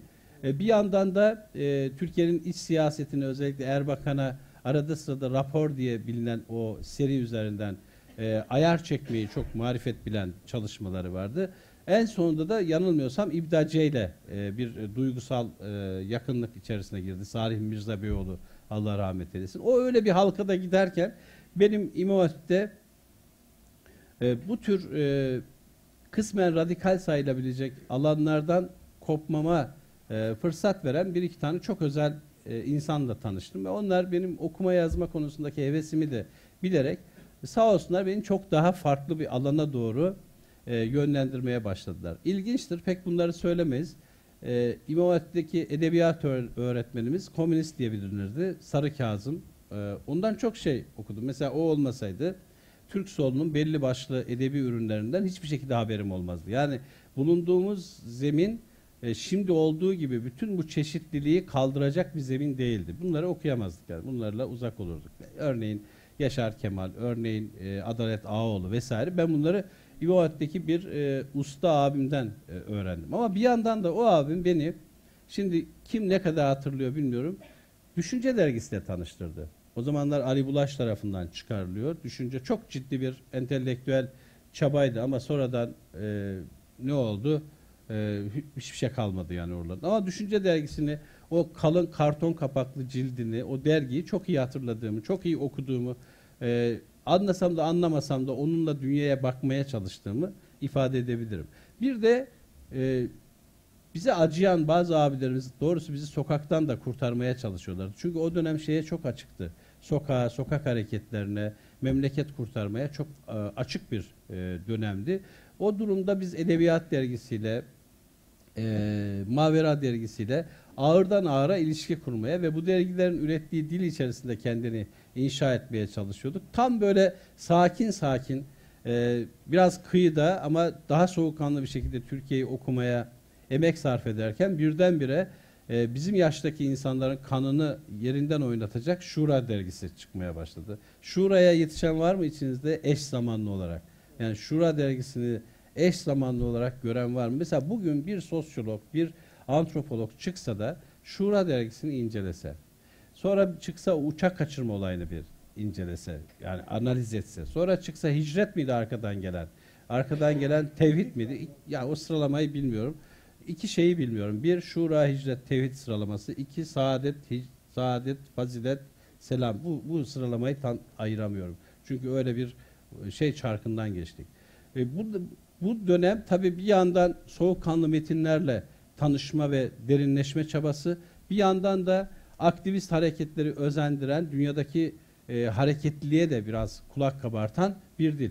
Mesela ben bir yandan bu e, kısmen entelektüel sayılabilecek metinlerle ilişki kurmaya kendimi zorluyorum. Ama bir yandan da kanımı yerinde tutmayan o dergilerle de müthiş bir bağ kurmaya çalışıyorum. Tam o arada İran devrimi oldu. İran devrimi bugün kim ne derse desin o zamanlarda Tercüman gazetesi hariç, Ergün Göze hariç, Türkiye gazetesi hariç heyecanlanmayan hiçbir e, cemaat yoktu o zamanlar. Öyle miydi? Yanılıyor muyum? Yani sadece Türkiye o gün bugündür bu konulardaki hassasiyetini koruyan bir şeydir. Nerede böyle coşkulu bir şey varsa bu çevre ona karşı bir, e, bir teyakkuz, bir alarm e, şeyine girer, e, hevesine girer. E, tercümanda da sanırım rahmetli Ergün Göze bir dönemin e, genel Müslüman kitlesi içerisinde de çok saygı gören bir insanmış. Aslında ben onun biyografisini okudum. Öyle e, bir dönemin çok önemli isimlerinden birisi. Yani e, yabana atılacak bir isim değil ama Ziyaül Hak ve e, Butto'nun idamıyla başlayan bir soğukluk girdi. E, nasıl oldu bilmiyorum. Türkiye'de e, siyasal anlamda Müslümanlığın arkasında duran Milli Selamet Partisi e, Ziyaül Hakk'ı tuttu. Ziyaül Hakk'ın tarafında yer aldı düşünsel olarak. E, ama bazı böyle geleneksel Müslümanlar da e, Benazır şey Benazır diyorum. E, Zülfikar Ali Butto'nun e, duygusal olarak yakınında yer aldı. Bu ayrımları hala çözebilmiş değilim ve ondan sonra da arkasından İran devrimi geldi. E, Ergün Göze gibi e, çevreler devrimi küçümsemeyi tercih ettiler. İslamcılar da devrimi sonuna kadar savunmak gibi bir e, hatta sonuna kadar ve sınırsız bir limitte savunmak gibi bir tuzağın içine düştüler. Arkasından hemen eş zamanlı olarak Afganistan devrimi e, gerçekleşti. Afganistan'da Ruslara karşı çok büyük bir e, başkaldırı e, gerçekleşti. O başkaldırı bize bir edebiyat olarak yansıdı. Hemen hatırlayacağınızı düşünüyorum. Bizde mesela Meral Maruf'tu galiba değil mi? Ee, onun onun taşıdığı bir hicret edebiyatı gelişti. Olumlu anlamda kullanıyorum edebiyat kavramını. Yine elin bir trafik kazasında, uçak kazasında kaybettiğimiz Bahattin abi, Bahattin abi çok ciddi bir Afganistan e, söylemi üretti Türkiye'de. Ab, Abdülhamit Muhaciri adıyla bilmiyorum hatırlayanlar var mı? Yani İran devrimine karşı e, İhvan, İran devrimine karşı Afganistan böyle bu tür dengelerle ilerleyen bir e, siyasal e, ama bizim nüfuz edemediğimiz bir kargaşa yaşandı. Bu dönemlerde okuduğumuz şeyler e, içeride e, giderek okumalarımızı daha da ciddileştirme e, fırsatı veren İsmet Özel. Ben İsmet Özel'i mesela 79'da keşfettim. Mesela Amentü şiirini herkes, kimse dilinden düşürmüyordu. Büyük bir heyecanla okuyordu. E, benimkisi böyle sızıntı çevirilerinin aramıza biri katılınca Kaptan Kusto'da Kaptan Kusto'ya sevinenler gibi bir durum değil. Yani çok tam tersine sıkı bir düşünce adamının Müslüman olmasından duyulan büyük bir sevinçti. Ama İsmet Özel'in üç meselesini ben kaç kere okudum ee, ancak ve ancak 83'lerde 84'lerde içine başka şeyler katarak anlamaya başladım. İsmet Özel'in üç meselesi şimdi biraz daha geliştirilerek yayınlanmış. Ben hala o eski üç meseleden yanayım. E, maalesef e, o dönemki koşullarda e, onu anlıyor gibi yapmak, anlamış gibi yapmak da değerli bir şeydi. Ama onu anlamak için biraz e, Türkiye sosyolojisini, Türkiye'nin bilim e, tarihini, Türkiye'deki belli başlı entelektüel gerilimleri de bilmek gerekiyordu. O dönemlerde e, mesela yoldaki işaretleri okuduğunuz zaman Türkiye'ye nasıl bakardınız? Kur'an'a göre dört terim Mevdudi'nin okuduğunuz zaman Allah, Rab vesaire gibi kavramlar, o dört temel kavramı analiz ettiğinizde e, Türkiye'de tasavvufa nasıl bakardınız? Etrafınızdaki dini oluşumları nasıl değerlendirirdiniz? Biraz karışık şeylerdi ve biz maalesef tam da eş zamanlı olarak bütün bunlara denk gelecek bir şekilde iktibas, yetişen var mı iktibasın ilk çıktığı günlere? İktibas dergisi ki biliyorsunuz bütün heyecanlı hevesini iki noktaya teksif etmişti. Bunlardan birincisi e, İran devrimini eleştirel anlamda tartışmak ve Türkiye toplumuna takdim etmek. İkincisi de tasavvufla ilgili e, derede tepede ne kadar açık, gizli, mahrem, e, mahcup edici hikayeler varsa Mevlana en başta olmak üzere onları hatırlatarak toplumda bir e, sufilik üzerine bir antipatik e, şey. E tabi sonradan e, iktibas bize bir de e, selefiliğin daha örtülü bir dilini üretti. E, Vahhabilikten yana bir duruşu olmadı ama e, sadece Kur'an söylemi dediğimiz bugün çok çatallanmış bir dilin ilk örneklerini vermeye başladı. Bize Kur'an yeter söyleminin belki de ilk erken e, örneklerini rahmetli Ercüment Özkan sundu. Şimdi bu, bu kadar çok çeşitli düşüncelerle gerçek bir Müslüman olma arzusuyla yüzleştiğinizde nasıl denge kuracaksınız? Yani 18 yaşında her biri bir yere savrulan, her biri başka bir dünyanın dilini inşa eden isimlerle hepsini koruyarak nasıl e, yaşayabileceksiniz? O zamanlar bir de e, pek elimize almadığımız Milli Gazete var. E, ama şaşırtıcı bir şekilde keyifle okuduğumuz Yeni Devir var. Yeni Devir'e mesela doyamıyoruz. Yeni Devir bize çok iyi geliyor. Ama Milli Gazete'yi de e, gördüğümüzde de biraz e, uzak durmaya gayret ediyor. Böyle böyle çelişkileri de yaşayarak biz 80'i devirdik. Tabii sizler de bunun farkında mısınız bilmiyorum. Mutlaka farkındasınızdır. E, zihninize üşüşen düşüncelerle de bir gün yüzleşme gereği duyuyorsunuz. Bunları hep alıyorsunuz, alıyorsunuz, alıyorsunuz ama bunlar öyle bir taraftan girip bir taraftan falan çıkmıyor. Bunlar sonuçta sizin ileride karar verme süreçlerine eriştiğinizde düşüncelerinizin gözden geçirilmesini gerektiriyor. Mesela ben e, akademiye yöneldiğimde yani akademide çalışmayı önemseyip e, doktoraya başladığımda oraya kadar benim için son derece keyifli birer set gibi duran, sırtımda bir e, hoş bir set gibi duran bunların hepsi yavaş yavaş çözülmeye ve dağılmaya başladı. Ben bu dağılmayı Türk aydınının din anlayışlı başlıklı doktora tezi yapmaya başladığımda görmeye başladım. Derdim şuydu, Türkiye'de aydınlar kimdir ve aydınların din anlayışı nedir? Ve böyle bir e, üst bakışla, böyle bir e, kritik bir perspektifle aydınlara ve entelektüellere baktığımda maalesef o zaman döküldüğümüzü, o zaman aslında bizi idare eden şeylerin çoğunun da çok bizi mahcup edecek kadar da sıradan şeyler olduğunu görmeye başladım. Bu bana şunu da öğretti. Yani derhal mahallenin içinde mahalleyle yetinme duygusundan vazgeç ve biraz daha mazgallara, daha e, böyle burçlara, e, etrafı görebileceğiniz bazı kanallara erişmenin yollarını açtı. Açıkçası şimdi de belli bir muhitin içerisinde, o muhitin içerisinde dolaşarak, o muhitin içinden beslenmeyi önceleyerek kalan arkadaşlara acıdığımı da söyleyebilirim. Çünkü bunun çok büyük sıkıntılarını çekecekler. Elden geldiğince daha geniş bir alanda dolaşmayı, hani böyle çok sık kullandığımız şu pergel metaforunu da hakikaten samimi olarak, gerçek anlamını yakalayarak e, uygulamamız gerektiğini düşünüyorum. Bugün e, mesela ben İmam Hatip'teyken Atilla İlhan okurdum. Atilla İlhan'ın şiirlerini falan e, yani ezberlediklerim de vardır. E, insanı utandıran romanları da vardır. Sonra dizi film de oldu bazıları. Ama ben bunları mesela okuduğum için hiç pişman değilim. Fakat bunu hiç kimseyle konuşamazdım. Mesela İmam Hatip'te hani hepimizin kendimizi göstereceğimiz anlar olur ya herkes kendini kanıtlayacak. Ergenliğin getirdiği bir şey. O zamanlar bile bunlar ben de böyle mahrem bilgiler gibi bir tarafta. Onları söyleyemezdim. O takip ettiğim dergilerle ilgili gözlemlerimi de bizim mahallede. Çünkü mahallede alıcısı yoktu yani. Alıcısı mahallenin kendi dili buna yetiyordu.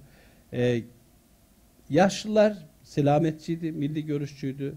Onlar Kemalizmin genel Müslüman topluma yaptığı eza ve cefanın farkındaydılar ve e, bunu def etmenin, püskür, püskürtmenin bir yolunu bulmak üzere başından beri bir e, hareketin içindeydiler. Milli görüş söylemi dediğimiz şey budur. Bugün AK Parti ile beraber ilerleyen, şimdi çatallanan hareketlerin de altında bu püskürtme edebiyatı var ve bana göre so- çok son derece önemli bir e, gelişme çizgisidir. Ama gençleri tatmin etmiyordu bu hikaye. Gençler de tam tersine daha çok aktivist olanlara yönelmek, daha çok e, entelektüel vurguları yüksek olan eğilimlere yönelmek gibi bir heves içindeydiler. Bu kargaşa mesela benim kuşağımın üzerinde çok derin travmalar yarattı.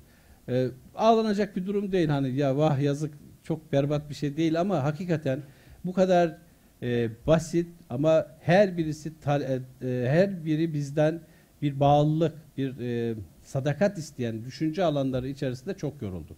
Ben bu kitapta işte bu bizden doğrudan sadakat isteyen bu süreçteki kitapları onların yazarlarının saygın mücadelesine halel getirmeden, saygın hikayelerini aşındırmadan tartışmaya çalıştım. Ne yapıyorsunuz? Yani bugün bugün Hint Pakistan e, Müslüman edebiyatının Türkiye'ye getirisi, faturası nedir diye sorguladım kendimi. E, rahmetli Seyit Kutub'un e, Hasan el-Benna'nın Mısır'da Nasır'la başlayan e, o e, yani gerçekten zalim bir e, toplum olduğundan yüzde yüz eminim. Ama o süreçte ürettiği metinlerin en başta Fizilal olmak üzere veya Mevdudi'nin tefhimi olmak üzere. Bugün Türkiye'de bunların ne tür bir karşılıkla yorumlanabileceğini adam akıllı kendi kendime sorgulamaya çalıştım. Ama bunlardan tabii çok istifade ettim. Yani e, öğretmenliğimde mesela Tefhimül Kur'an çıktığında kendimi çok mutlu hissettim. Nihayet dedim bize bize e, Kur'an'la aramızdaki bağları güçlendirecek bir kitapla karşı karşıyayız. Ama nasıl olduysa nasıl olduysa e, belki de dahil olduğum grupların ya da e, mecraların bir payı bütün bu hikayeler beni Elmalı Hamdi Yazır'ın tefsiriyle tanıştırdı.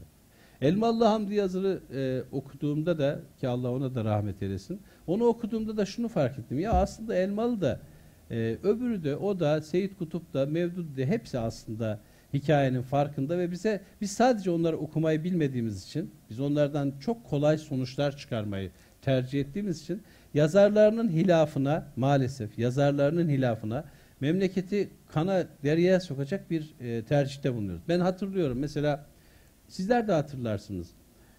Tekfir meselesi nereden çıktı Türkiye'de? Büyük tekfir hareketleri oldu. Mesela ben hatırlıyorum ee, Ali abi hatırlar mısın? Annesini babasını tekfir edenler vardı mesela Konya'da. Ee, önce annesine diyor ki babam kafir oldu. Ee, anne sen ondan boşanman gerekiyor. Sonra annesinin yani bu bu akıl tutulması mıdır? Bu felaket süreci nasıl yaşadık? Şimdi tabi şimdi IŞİD var, Taliban var vesaire. Bugün bunları görünce de sanki ilk kez karşılaşıyormuşuz. Allah'tan ki bu topraklarda bir maya var ve bizim bu e, uçuk e, ayarsız düşüncelerimizin e, yerleşmesine fırsat vermedi. Bu, bu mayayı da çok saygıdeğer buluyorum. Yani bu mayayı hiç küçümsemeye gerek yok. Bunun adını Türk İslam'ı koyup ucuzlatmak da so, son derece çirkef bir şey. Ama burada gerçekten hala daha etkisini sürdüren, gerçekliğin e, e, standartlarını belirleme konusunda yol gösterici olduğunu düşündüğüm şu annemizin babamızın bir dini var. Ama oysa piyasada da sanki onların o bize aktardığı şifa dinin de çok hastalıklı bir şey olduğuna dair de bir genel yargı var. Bunları herhalde ilahiyatçılar şu kıytırık e, gündelik politik tartışmalardan vazgeçip daha soğukkanlı bir şekilde ele almaları gerekir diye düşünüyorum. Bugün e, sona doğru geliyorum. Sizi çok sıktığımın da farkındayım ama yani sonuçta her şeyin bir sonu var. Burada e, kişisel olarak akademik düzeyde ilgilendiğim hiçbir çalışmadan bahsetmedim. Ben bir din sosyoloğuyum ve okumalarım da önemli ölçüde bu alana yönelik olarak gerçekleşiyor. Ama ben hiçbir şekilde bu kitapta o türden kitaplardan bahsetmedim. Bu kitapta bahsettiğim şey benim düşünsel hikayemi e, oldukça steril sayılabilecek bir düzlemde ilerleten, besleyen kaynakların bir tartışmasını yapmak. Bunlarla bir yüzleşmek. Yüzleşmek dediysem çok da üzerine gidebilecek cesaretim yok. Ama e, bir okuma biçimi, bir okuma formu, nasıl okumalı, nasıl seçmeli, e, içinden geçtiğimiz süreçleri e, anlamamızı kolaylaştıracak bir e, bir düzlem nasıl üretilebilir? Biraz o kaygılarımı, o sancılarımı ifade etmek için bu kitapta böyle bir e, yol denedim. E, ben e, benim açımdan bu kitap çok özel bir çalışmadır. Eğer içinizde bu kitabı gerçekten bir kritiğe tabi tutacak bir cesaretle ya da bir e, hevesle okuyan varsa onların katkılarını da almaya çok açık bir çalışma. Çünkü bugün Türkiye'de e, sanırım bizim camiada edebiyat sosyolojisi dediğimiz şey son derece zayıf bir e, halka olarak iş görüyor. Mesela bir dönem gençliğin imanını sorularla çaldılar. Emine Şen. Bir rüzgar. Ben ben hiç e, e, ilgilenmedim açıkçası. Biraz e, aklım sıra kendimi bulmuş ve yolumu doğrultmuş bir durumdayken onunla karşılaştım. Onun kitaplarıyla karşılaştım. Asla küçümsemiyorum. Asla saygısızlık etmek istemem. Ama Türkiye'de bir ucunda Adalet Oğaoğlu, bir ucunda Latife Tekin, bir ucunda Yaşar Kemal, bir ucunda işte ne bileyim bir sürü böyle hakikaten e, standartları zorlayan edebi ürünler ki Orhan Pamuk yeni çıkıyor. Oğuz Atay, Oğuz Atay tutunamayanları yayınlayalı birkaç yıl olmuş. Bizim mahallenin Canan Ceylan okumasını, bizim mahallenin hemen her evinde bunların okunmasını nasıl karşılamak gerekir? Asla saygısız bir dil olarak algılansın istemem. Ama buradaki burada bir sakatlık olduğunu da gör. En yetkin akademisyen arkadaşlarımızın evine gidiyoruz. E, camın önünde o kitaplar var. Yani bunu bunu anlamak lazım. Burada çok ağırdan ilerleyen, e, ülkenin entelektüel verimlerine karşı kayıtsız, e, dış dünyada neler olduğu konusunda e, esaslı bir bilgilenmeye ihtiyaç duymayan ama kendi yağıyla kavrulacağım derken de battıkça batan bir dil. Ama ben sonra fark ettim ki bu dil böyle olmasaydı sadakat olmazdı.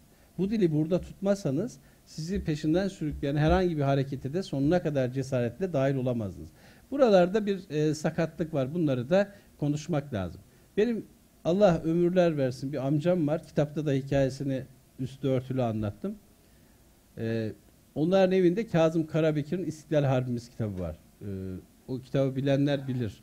Yani e, bin sayfadan az değildir. Belki daha fazla bir şeydir. Bana dedi ki bir gün e, ne okuyorsun? Ben de o zamanlar e, çok garip Mondros'tan Mudanya'ya kadar diye bir kitap okuyorum. Dört ciltlik bir e, tarih seti. Çok ciddi bir şey. Türk Tarih Kurumu'nun yayını olabilir ya da siyasalın.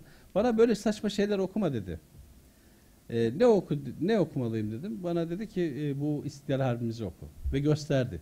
Dolapta dolapta kitap şey gibi duruyor zaten. Dolabın en asil kitabı olarak duruyor. Böyle çok yüklü bir kitap. Ben amcamın onu okumadığını biliyorum. Okuması da mümkün değil. Ama o onun kendi varlığı bir aidiyet ifade ediyor. Mesela kara kitap hatırlayanlar vardır. Eşref Edip'in kara kitabı. Bir hafıza tekrarıdır. Bir bakış açısı üretir. Ama o da yine aynı şekilde sonra Mustafa Müftüoğlu muydu yalan söyleyen tarih utansın ki ona çok çok sonradan artık e, şey Mustafa Armağanlar katılacaklardır yani derin tarihle beraber. Bu böyle tarihi Abdülhamit'ten başlatan, dünyayla ilişkilerimizi Atatürk'le olan bağımıza, ilişkilerimize göre biçimlendiren, onun ötesindeki şeyleri de fantastik bir edebiyatla geçiştiren böyle çok yarım kalmış bir tarih algısı. Çok yarım bir sosyolojik tahayyül. Ee, Türkiye toplumunun kültürel altyapısını ihmal eden, küçümseyen, atasözlerinden Murat Çobanoğlu'nun türkülerine kadar işte ne bileyim e, aşıkların dilinden yerleşik bir takım hikayelere kadar her şeyde bir kult takıp onu bu kültürün tamamlayıcı bir unsur olmaktan çıkaran bir kalleş dille maalesef bugüne kadar geldik. Şimdi ne oldu? Şimdi onlardan herhangi biri olmadığı için, onlardan herhangi birine atıfta bulunamadığımız için bugün her gün yeni bir tartışmayla ekranlar dolduran böyle hatta ben onlar Sultanahmet'te bir yerde çadır mı kurdulardı oradan mı gidip geliyorlar açıyorum ve bütün kanallarda onlar var yani.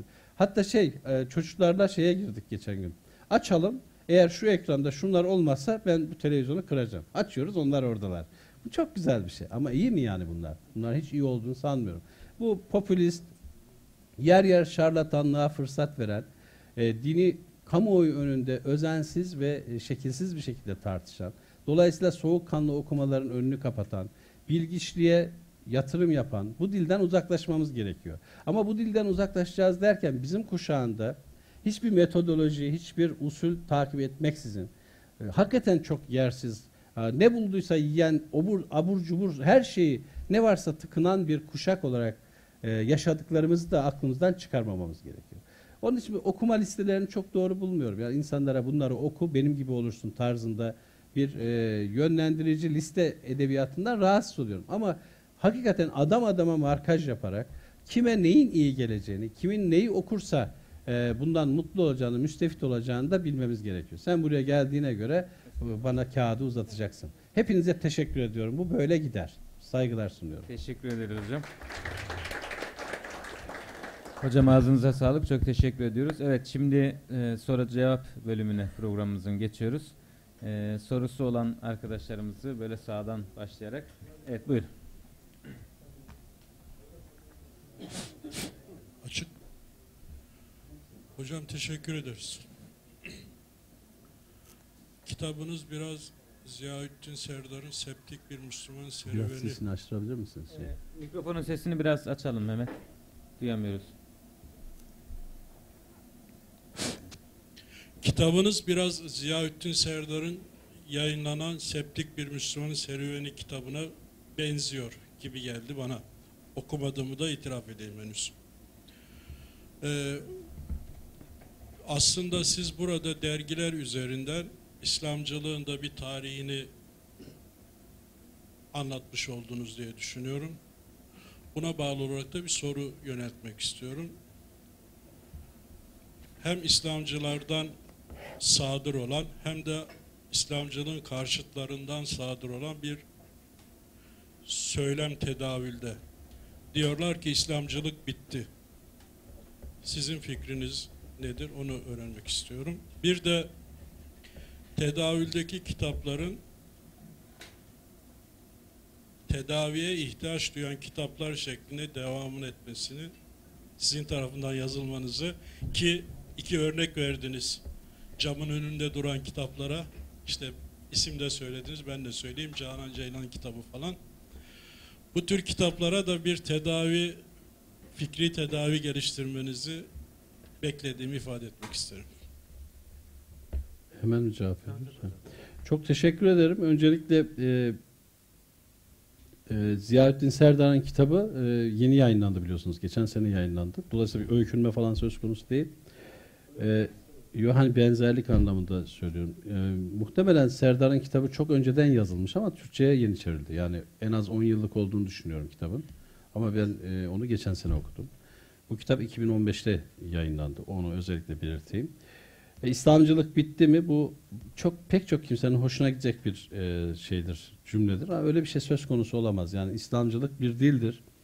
E, yaşadığımız hayatta, yaşadığımız e, gündelik hayatın akışı içerisinde İslam bugün bize ne söyler ya da İslam e, ne tür bir saygıyı hak eder? İslam'la bu süreci nasıl götürebiliriz sorusunun cevabıdır İslamcılık. İslamcılık dönemsel olarak değişir. İçerikleri, anlamı, e, kaygıları değişir. Ee, hani böyle bitmiş cenaze töreni yapar gibi bir ara Zeytinburnu Belediyesi'nin gerçekleştirdiği İslamcılık sempozyumunda bazı katılımcılar e, cenaze töreni olarak gördüklerini söylemişlerdi. Yani çok beklerler. Böyle bir şey olmaz. Yani İslam bugün bize ne ifade ediyor sorusunu her zaman soracağız. Bugün soranlar var. Yarın yine soranlar var. Bazen hayal kırıklığı yaşayacağız. Bazen verdiğimiz cevapların işe yaramadığını göreceğiz ama İslam'dan nasıl vazgeçebiliriz yani? Dolayısıyla e, bazen hem bazen bazı siyasilerin bazen de e, çok bilmiş dostlarımızın böyle ağızlarını yaya yaya İslamcılara hakaret eder gibi bir dil kullanmalarına inciniyoruz açıkçası. İslamcılık şeydir ya bugün İslam bize ne söylüyor sorusunu canlı tutan bir duyarlılıktır ve bu, bu da kötü bir şey değildir yani. Bugün birkaç temsilcisi vardır ama büyük bir grup değildir, büyük bir hareket değildir. Bu bir söylem akışıdır. Bu söylem yarın da olacaktır, öbür gün de olacaktır. Bazen bu söylem iktidarlaşır, kendini bitirir. Bazen iktidara muhalif olur, e, sertleşir. Yani ne bileyim İslamcılık böyle dönemsel olarak değişik düzeylerde değerlendirilebilecek bir e, akış olarak e, değerlendirilebiliyor. Tedavi meselesi tabii tedavül tedavi böyle bir bağlantı kurarak söylüyorsunuz. E, o bizim işimiz değil. Yani e, her şeyin bir alıcısı var. E, o sözünü ettiğim kitapların yazarlarının da incinmesini istemem, haksızlık etmek istemem ama ben bir karşılaştırma yapmak için bunu söylüyorum. Yani sizin serginizde ne var, ötekinin sergisinde ne var? Böyle bir karşılaştırma için.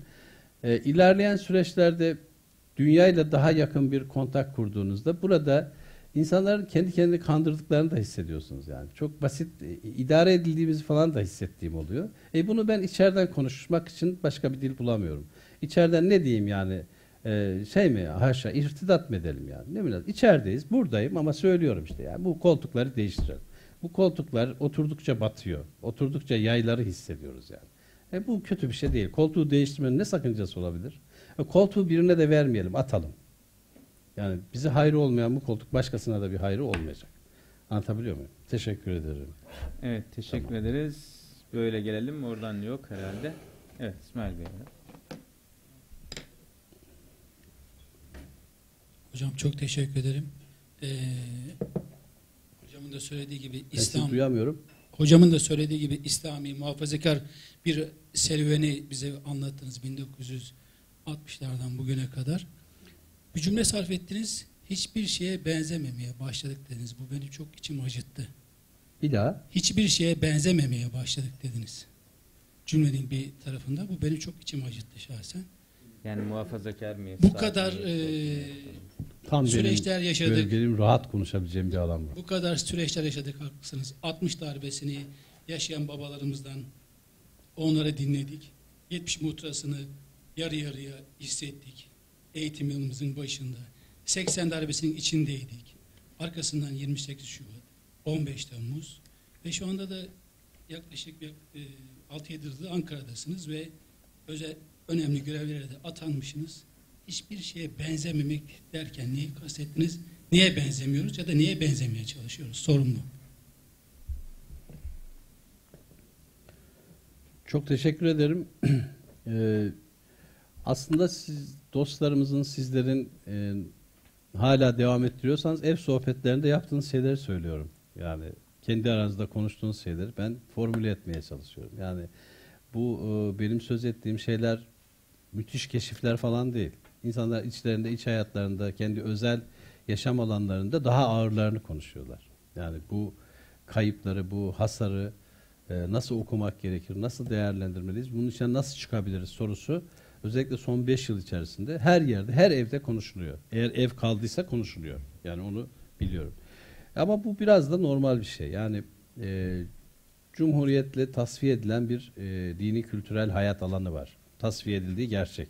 Tasfiye edilmiş ama yerine e, bir ihtiyacı karşılamak üzere de yenisi ihdas edilmeye çalışılmış. Yani yeni bir dini algılama, yeni bir dini reformasyon hayata geçirilmiş. Bunu kabul etmek lazım. Biz mesela bugün gündelik yerleşik dinselliğin e, kimin icadı olduğunu da sormamız lazım. Bunu konuşamıyoruz. Yani konuştuğumuzda ayaklarımızın altından şeyler çekilecek diye ödümüz kopuyor ama konuşamıyoruz. E, niye konuşamıyoruz? Çünkü biz hep siyah beyaz e, netliği üzerinden konuşuyoruz. Yani bunu daha dikkatli, daha öne, e, daha saygın bir şekilde tartışamıyoruz. Ya illa birilerinden birilerini yok etmek üzerine kurulu bir tartışma adabımız olduğu için bu konuyu konuşamıyoruz. O yüzden bu çok e, anlaşılır bir şey. Cumhuriyet e, 1923 ile birlikte yeni bir Türkiye inşa etmeye karar verdi ve bu inşa için çok ciddi kültürel ataklarda bulundu. Gündelik hayatın tüm unsurlarına müdahale etti. Bunun bizim evrenimizi sarsmaması, bizim epistemolojimizi darmadağın etmemesi mümkün olabilir mi? Yani bunu e, o zaman bunun sonuçları buysa o zaman bu sonuçlar üzerine konuşacağız. Dolayısıyla İslamcılık da bu hercümercin bir parçası aslında. Yani bugün ürettiğimiz dini söylem, bugün ürettiğimiz e, alternatif ya da ideal e, İslami formlar da yaşadığımız bu gerilimin bir parçası. İşte her gün dini konular tartışılıyor. İçinden çıkamadığımız şeyler. Dün ahbap olduğumuz bir arkadaşımız ertesi gün bize kıytırık bir e, gerekçeyle ilişkisini bozabiliyor. Yani düşüncelerimiz hızla ideolojikleşiyor. Hızla taraf olma siyasetine doğru bizi çekiyor. Evet, bunlar normal. Çünkü Türkiye değişiyor. Çok hızlı değişiyor. Dünya ile entegre oluyoruz.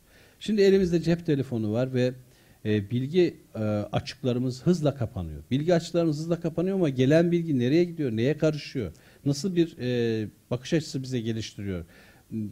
İzlediğimiz filmler, dahil olduğumuz hikayeler, işte küresel bilgi, medya, bütün bunların bizi etkilememesi mümkün değil. Fakat bunları yönetecek bir irade, eksen söz konusu olmayınca her birimiz bu e, kargaşada kendi başımıza bir yol almaya, kendi başımıza ilerlemeye çalışıyoruz.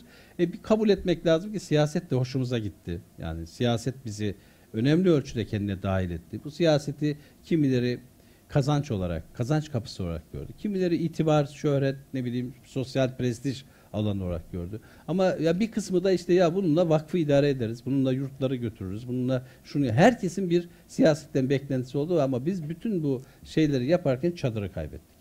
Ya onun için tekrar o çadırı nasıl kuracağımız konusunda herkes konuşacak herhalde yani bunun bir dili olacağını düşünüyorum. Bunun için de emek gerekiyor.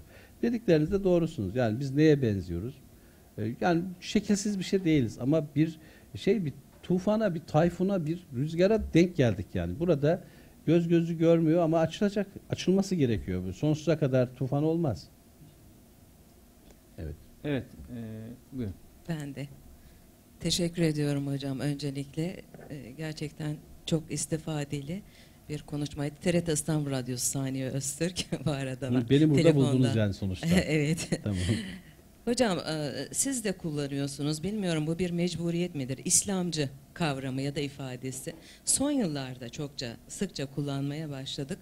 Benim kulaklarıma tırmalıyor hala. Alışamadım ben bu İslamcı lafına. Neyi kastediyoruz? Yani İslamcı yazar, İslamcı mütefekkir, İslamcı e, ya Müslüman yeterli değil mi? İslamcının karşılığı nedir? Yani şimdi ben Müslümanım dediğim zaman başka bir şey miyim ya da İslamcı deyince bunu hakikaten anlayamıyorum. Bu konuda açıklama istiyorum. Teşekkür ederim. Hocam özellikle gençler yani bu İslamcı deyince ne anlayacağız? İslamcı da kastımız ne? İyi bir şey midir? Kötü bir şey midir? Nereden başlayacağımı bilmiyorum ama e, bu tartışmaları sanki biraz açtık gibi ama yine de e, bir ucundan başlamakla. İslamcılık e, bir kere akademik dünyada bir alan. Yo, Çok ciddi bir alan yani. İslamcılığı e, çok rahat bir şekilde atıyorum Müslüman dediğimiz kavramın içeriğinden ayırabiliriz. Yani daha farklı bir bağlamda akademide ele alabiliriz. Yani onun sınırlarını belirleyerek e, bir analiz yapabiliriz. İslamcı dediğimiz şey bir ucu İhvan-ı Müslimine, bir ucu e, Cemaati İslamiye, bir ucu e, Rabıtaya, bir ucu Milli Görüşe, bir ucu İzzet Begoviç'e kadar giden yani çağdaşlardan bahsediyorum. Uzun bir hikaye. Şimdi siz bunları gündelik hayatın kendi akışı içinde ilerleyen tipik bir Müslümanın diliyle eşleştiremezsiniz. Orada bir farklılık var. Yani İsmet Özel'in mesela e, peşine düştüğü bir argüman setiyle setiyle benim rahmetli dedemin e, peşine düştüğü seti eşleştiremezsiniz. Oradaki farkı ifade etmek için kullanılıyor ama bir evveliyatı var. 19. yüzyıldan itibaren Batı ile karşılaşmamızın ortaya çıkardığı sorular İslamcılık dediğimiz alanı üretiyor. Biraz konjonktürel bir şey. Biraz şartların bizi taşıdığı bir e, nokta. Çünkü mesela Batı ile e, karşılaşmamızda İslam bütün bu saldırılara nasıl baş edebilir? Ya da modern bilimin ortaya koyduğu e, soruları, önümüze çıkardığı soruları biz hangi e, yöntemlerle çözeceğiz? Bu benim rahmetli dedemin hiç sorusu olmadı. Yani benim hiçbir zaman annemin de olmadı. Anneme sorsam annem yani bana çok güler herhalde yani. Ne, ne diyorsun oğlum? Dalga mı geçiyorsun falan diye. Ama o benim bir sorum yani. Çünkü benim bir sorunum. İşte o üstlendiğimiz sorular, üstlendiğimiz soruların toplam bileşkesine İslamcılık deniyor. Bu sorularla ilgili hikaye İslamcılığın bir parçası olarak ortaya çıkıyor. Yoksa kelimenin tabii ki bu bir suçlama cümlesiydi zaten. Tarık Zafer Tuna'ya İslamcılık cereyanı dediğinde aslında bir grubu töhmet altında bırakmak, onları küçümsemek için kullanmıştı. Ama sonradan İsmail Kara bunu doktora tezi olarak yaptığında ya da başka vesilelerle Kemal Karpat da sanırım bununla ilgili çok ciddi bir çalışma ortaya koydu. Artık İslamcılık e, o taşıdığı sizin ifadenizle tırmalayıcı havasını kaybetti ve daha çok e, bir ucu siyasal, bir, bir ucu gündelik hayatta var olma kaygısı vesaire gibi unsurları taşıyan bir dili, bir söylemi ifade etmek için kullanılmaya başladı. Yani tanımı dönemsel tabii ki o, yani e, bu konularda şöyle söyleyeyim bir kere çok yetkin bir yetkin bir doktora tezi var. Ee, İlem değil mi? İlem İslamcılık üzerine e, birkaç yıldır çok önemli sempozyumlar yapıyor. Bu konuyu e, teorik olarak tartışan pek çok iyi akademik çalışma var. Yani burada sempozyum da bir kitap haline getirildi. Tabii tabii Zeytinburnu benzer bir şey yaptı. Benim bu konularda epeyce bir e, çalışma var. Yani burada mesele şu. İslamcıların bugün söyledikleri nedir tartışabiliriz. Bugün bize ne vaat ediyorları konuşabiliriz. Ama açık söylemek gerekirse mesela e,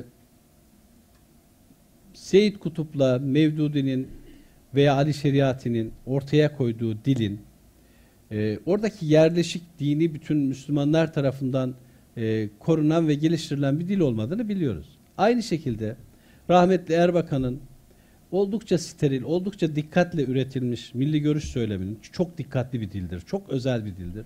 O milli görüş söyleminin mesela Süleymancılarda olmadığını ben biliyorum. Ne yapacağız şimdi? Nasıl tanımlayacağız yani? Süleyman İlmi Tunağan cemaatinin diliyle onu nasıl ayıracağız?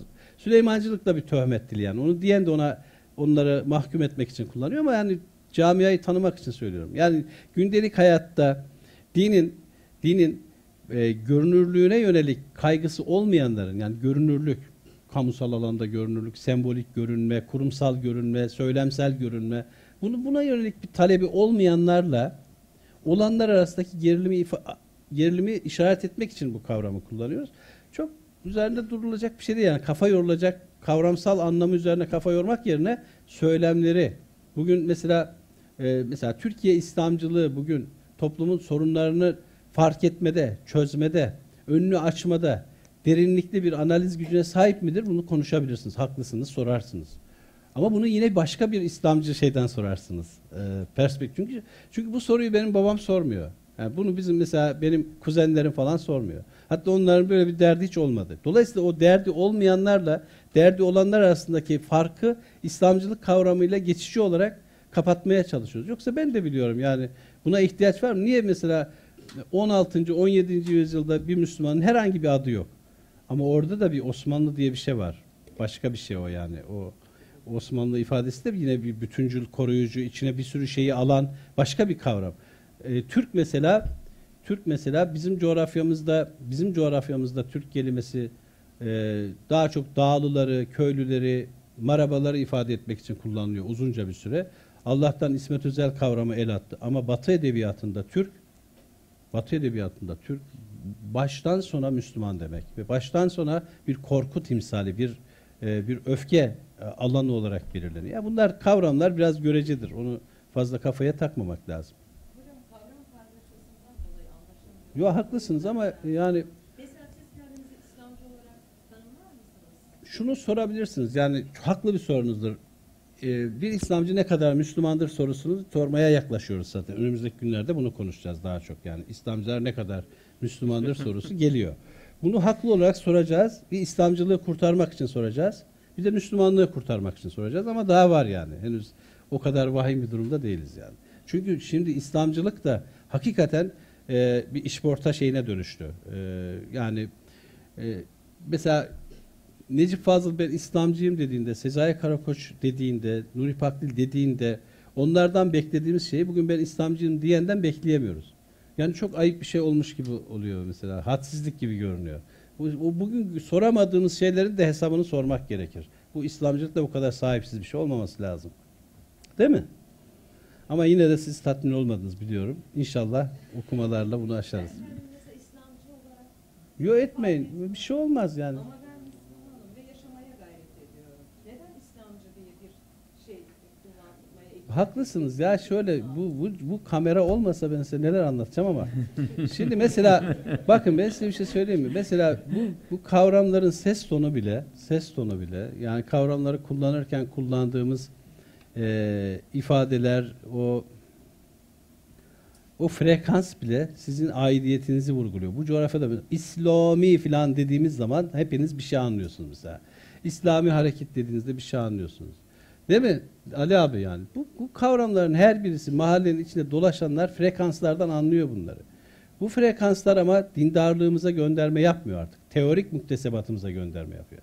Yani dindarlığımızın da e, bununla eş zamanlı olarak sorgulandığı, göze battığı zaman biraz daha rahatlayacağız. Şu anda e, söylem şehveti dindarlığı bastırmış durumda. Onun için de kafanız karışıyor. Yani mesela bize çok yüklü İslami muhabbetlerle gelen arkadaşlarımız mesela ezan okununca da bize şeyi hatırlatmıyorlar. Ee, ama bunu bir grubu mahkum etmek için söylemiyorum. Bunu hakikaten merhametle anlamamız lazım. Merhametle.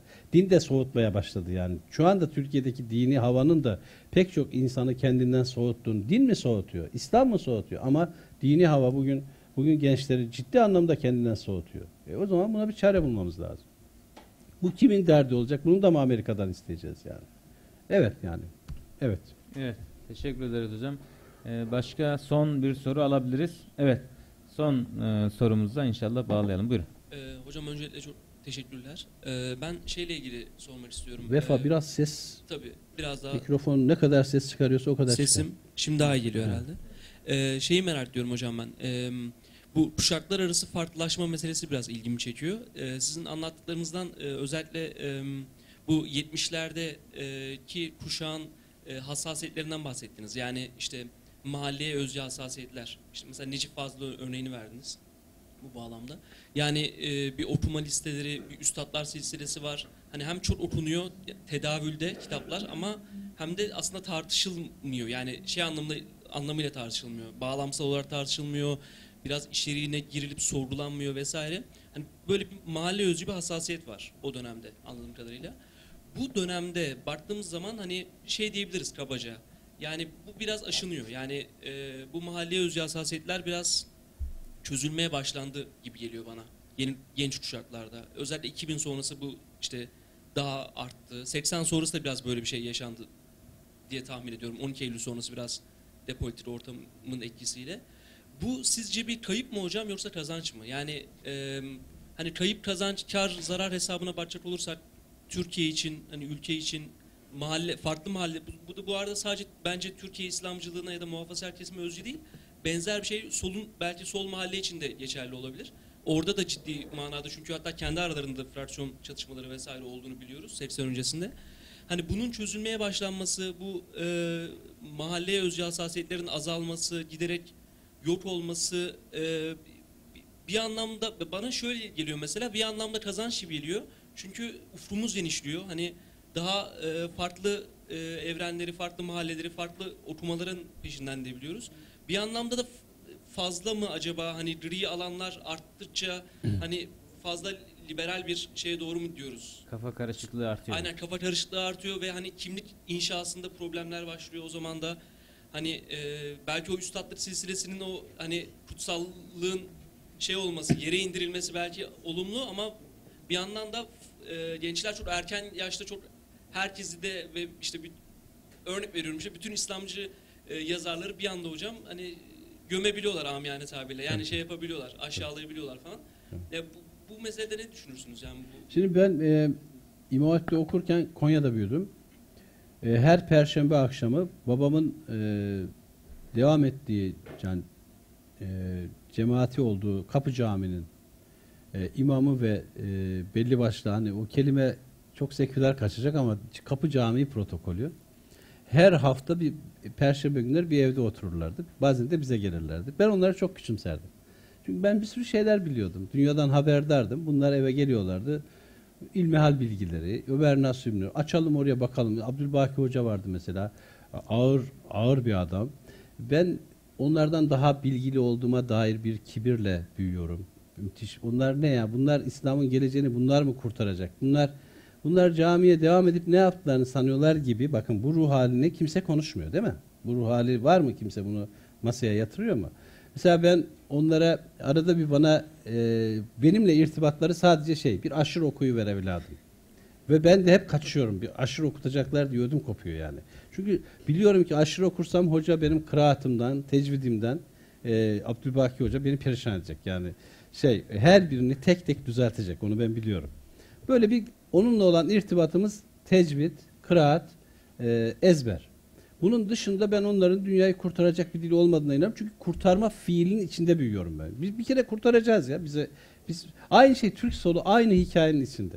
Milliyetçiler aynı hikayenin içinde. Birisi Türkistan'ı kurtarıyor, birisi Türk işçileri kurtarıyor. Biz biz Müslümanlar yani bu bu ruh hali, bu ruh hali e, birbirinden etkilenerek e, gelişiyor. Mesela ben tarihimi, kendi tarihimi, e, öznel tarihimi 1960'tan başlattım. Ve ben o karşılaştırmalar yaptığımda bugün geldiğimiz yeri görebilirim. Ama siz de siz sizin 60'tan başlamak gibi bir şeyiniz olamaz zorunluluğunuz. Hadi siz de oradan başlayacaksınız kardeşim. Öyle bir şey yok yani. Sizin de bir başlangıç noktanız var. Siz de o kendi hikayenizde bu dönüşümleri e, göreceksiniz. Mesela bizim kadar sert kopuşlarınız var mı? Onu bilmiyorum. Ama biz mesela e, birbirimizden anormal derecede etkilenerek, birbirimizin okuduğu şeylerden müthiş bir şekilde beslenerek inşa olduk. Ama biz bunlara inşa olurken de büyük toplumla hiç irtibatımız yoktu. Büyük toplum bir yerde akıp gidiyordu. Biz Ateş Çay Ocağı'nda çay içiyorduk.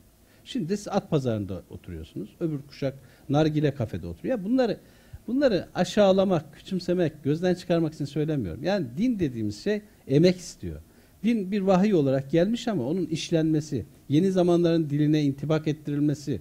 Yani şimdi benim kuşak e, bilinen ulemayla hep böyle mesafeli oldu. Çünkü bunlar dünyayı anlamıyor. Hala dünyanın düz olduğuna inanıyor diye böyle o Suud e, Kabe imamının mesajları gibi böyle bakıyordu.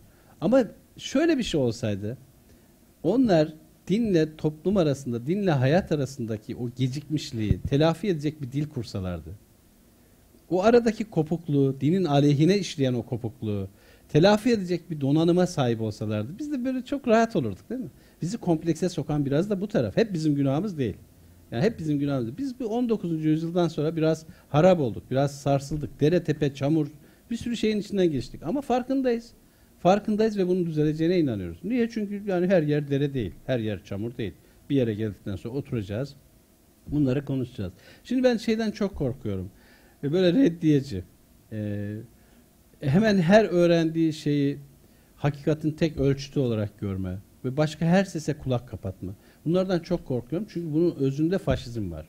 Bunun özünde başkasını yok etme arzusu var ve bundan böyle bir noktaya doğru evrildiğimizde bu coğrafyadaki dehşet hiçbir coğrafyaya benzemez. Bu coğrafya bir sürü fetret dönemi yaşamış. Onları hatırda tuttuğumuz zaman o fetretlerde yaşananları aklımızdan keserek doğrayarak düzelmiş toplum.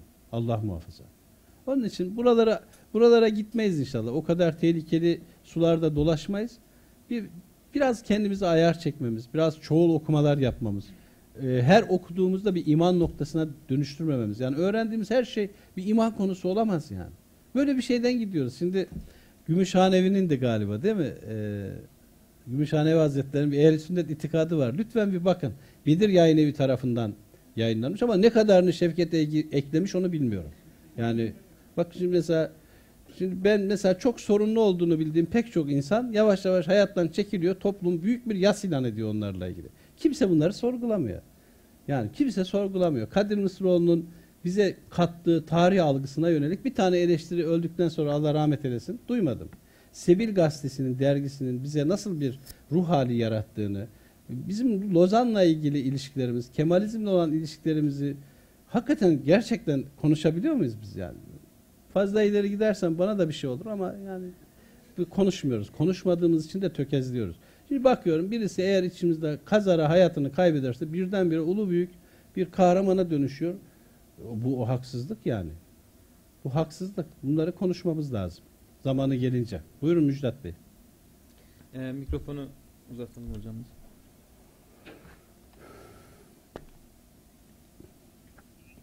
Hocam öncelikle teşekkür ediyoruz. Ee, şeref verdiniz. Allah razı olsun. Ses geliyor mu acaba? Geliyor. geliyor. Hocam İmam yıllarını e, epey detaylı anlattınız hani konuşmanız içeriğinde. Fakat fakülte yıllarını biraz es geçtiniz. Ee, yani önemli bir dönem e, zannediyorum. Kitapta da bahsediyorsunuz çünkü o, o dönemde. Ee, bu arada Nurettin, Topçu, Sezai Karakoç, Pakdil üzerine de durmadınız. Necip Fazıl üzerine durdunuz. Büyük Doğu üzerine durdunuz. Ee, oraları merak ediyorum. Ee, genellikle de hep kitap merkezli gittiniz. Gerçi kitabınız e, kitap Nerede? üzerine ama neticede e, yetişmenizde, beslenmenizde, işte bu kuşağın, sizin kuşağınızın beslenmenizde başka e, kaynaklar da olmalı gerekir diye düşünüyorum. Mesela tiyatro, sinema, e, müzik e, gibi alışkanlıklar var mıydı sizin kuşağınızda? İlgi gösterir miydiniz, teveccüh eder miydiniz? Ya da şimdi ne düşünürsünüz bu konularda?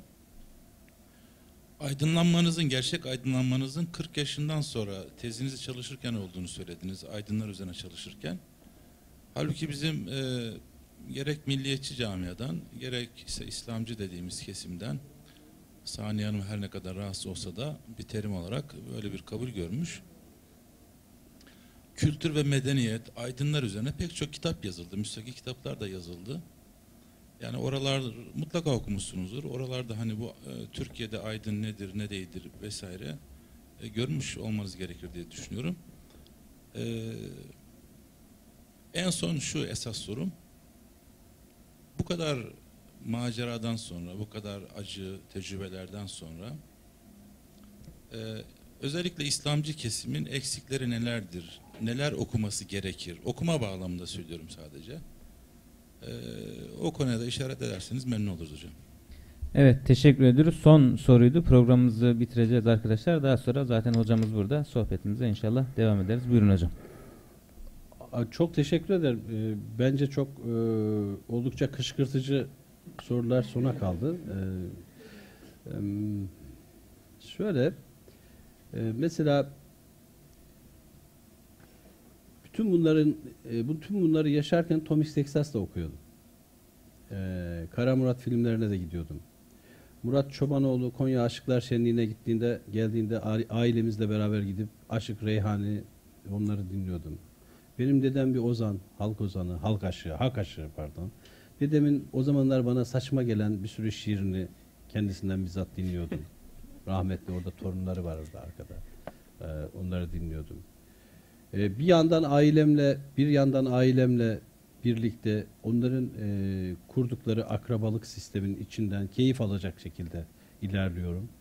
Bunların dostlarını seviyorum. Bunların onlar Erzurumları, Karslıları, Rizelileri akraba sayıyorlar. Şimdi olsalar multimilyoner olurlar bu kadar büyük bir coğrafyada. Yani öyle bir şey yani. Biz Artvinliyiz ama doğulu kim varsa akrabamız gibi Konya'da. Bir bayramda hepsine tek tek ziyarete gidiyoruz. Düşünebiliyor musunuz? Tanıdığımız herkese. Arabamız yok bir şey. Şimdi arabam var. Amcamlara zor gidiyorum yani. E, eringenlik mi başka bir ruh hali mi onu bilmiyorum. Şimdi e, böyle bir çifte dilli bir dönemdi. Şeye benziyor bu. Hani okulda bunları anlatma ama sen böyle inan dedikleri şey var ya. Bir e, arkadaşlarımızla bir araya geldiğimizde e, tedavülde olan bir dil var. Aramızda dolaşan bir dil var. Bir de eve geldiğimizde kapatılan bu. Evde mesela hiç bunları e, gündeme bile gelmiyor yani evde. Mesela hakikaten gelmiyor yani. Mesela biz uzun bir süre Çumra'da kalmıştım. Çumra'da Aziz Nesin'in bütün kitaplarını hatmettim.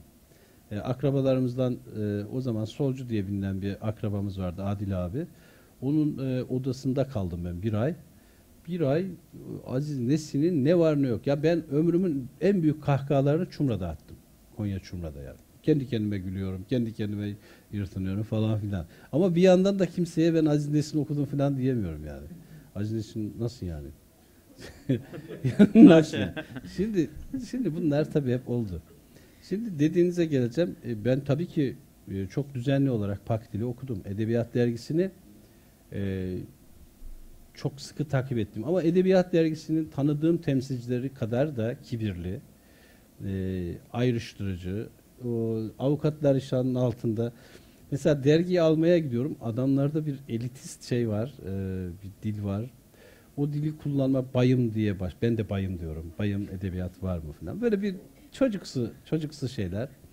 Yeni Seyit Hüseyin Nasır gelmiş. Yeni Abdülkadir Es-Sufi dolanıyor ortalıkta. Yeryüzü yayınları e, olağanüstü yeni şeyler yayınlıyor. Bunlar ya bu her kitap eğer gerçekten takip ediyorsanız ve çok eğlence değilse hani böyle otobüste vakit geçirmek için okuduğunuz fantastik kurgu kitaplar değilse bu kitaplar sizi darmadağın ediyor. Bu kitapların sizin içinizde yarattığı heyelanı falan şey yapamazsınız. Ee, öyle küçümseyemezsiniz.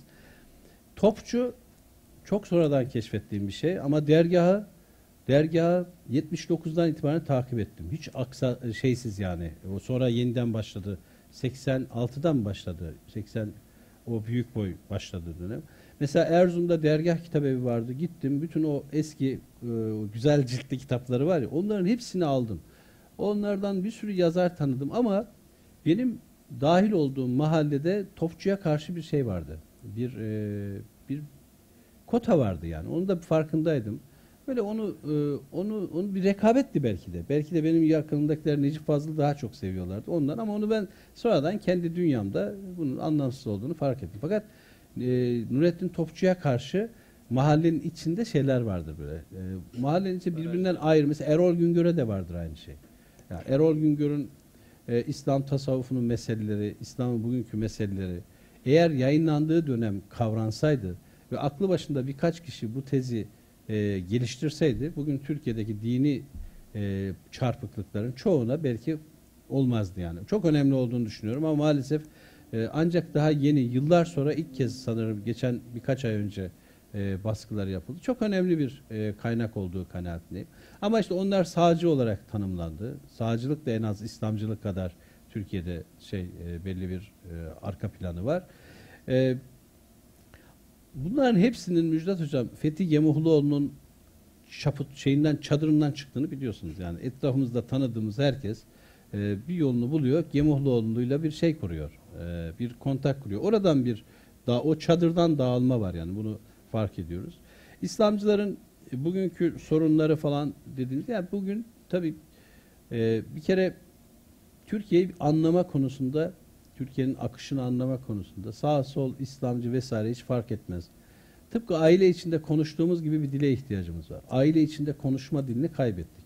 Yani aile içinde konuştuğumuzda kardeşim ne kadar saçmalarsa saçmalasın ben ona kapıyı göstermem.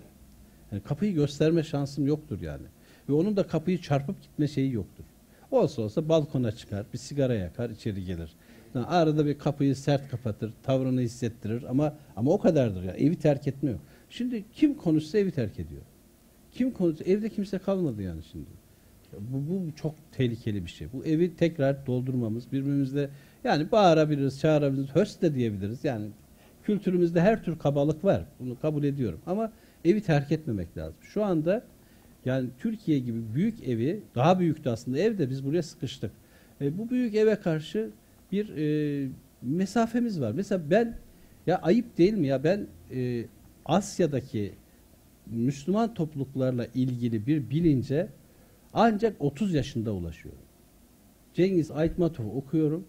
Ondan sonra fark ediyorum ki ya oralarda da bizim gibi neler var. Niye? MHP'ye teslim etmişiz orayı. Yani zihin olarak e, Orta Asya'da, Rusya topraklarında, Sovyetler topraklarındaki Müslüman topluluklar çektikleri yetmiyormuş gibi biz orayla ilgili bir duygusal hiçbir şey yaşamıyoruz. Sanki oralıların hepsi ülkücüymüş, MHP'liymiş gibi toptan orayı öyle götürmüş. Bosna'yı kim ne zaman fark etti ya?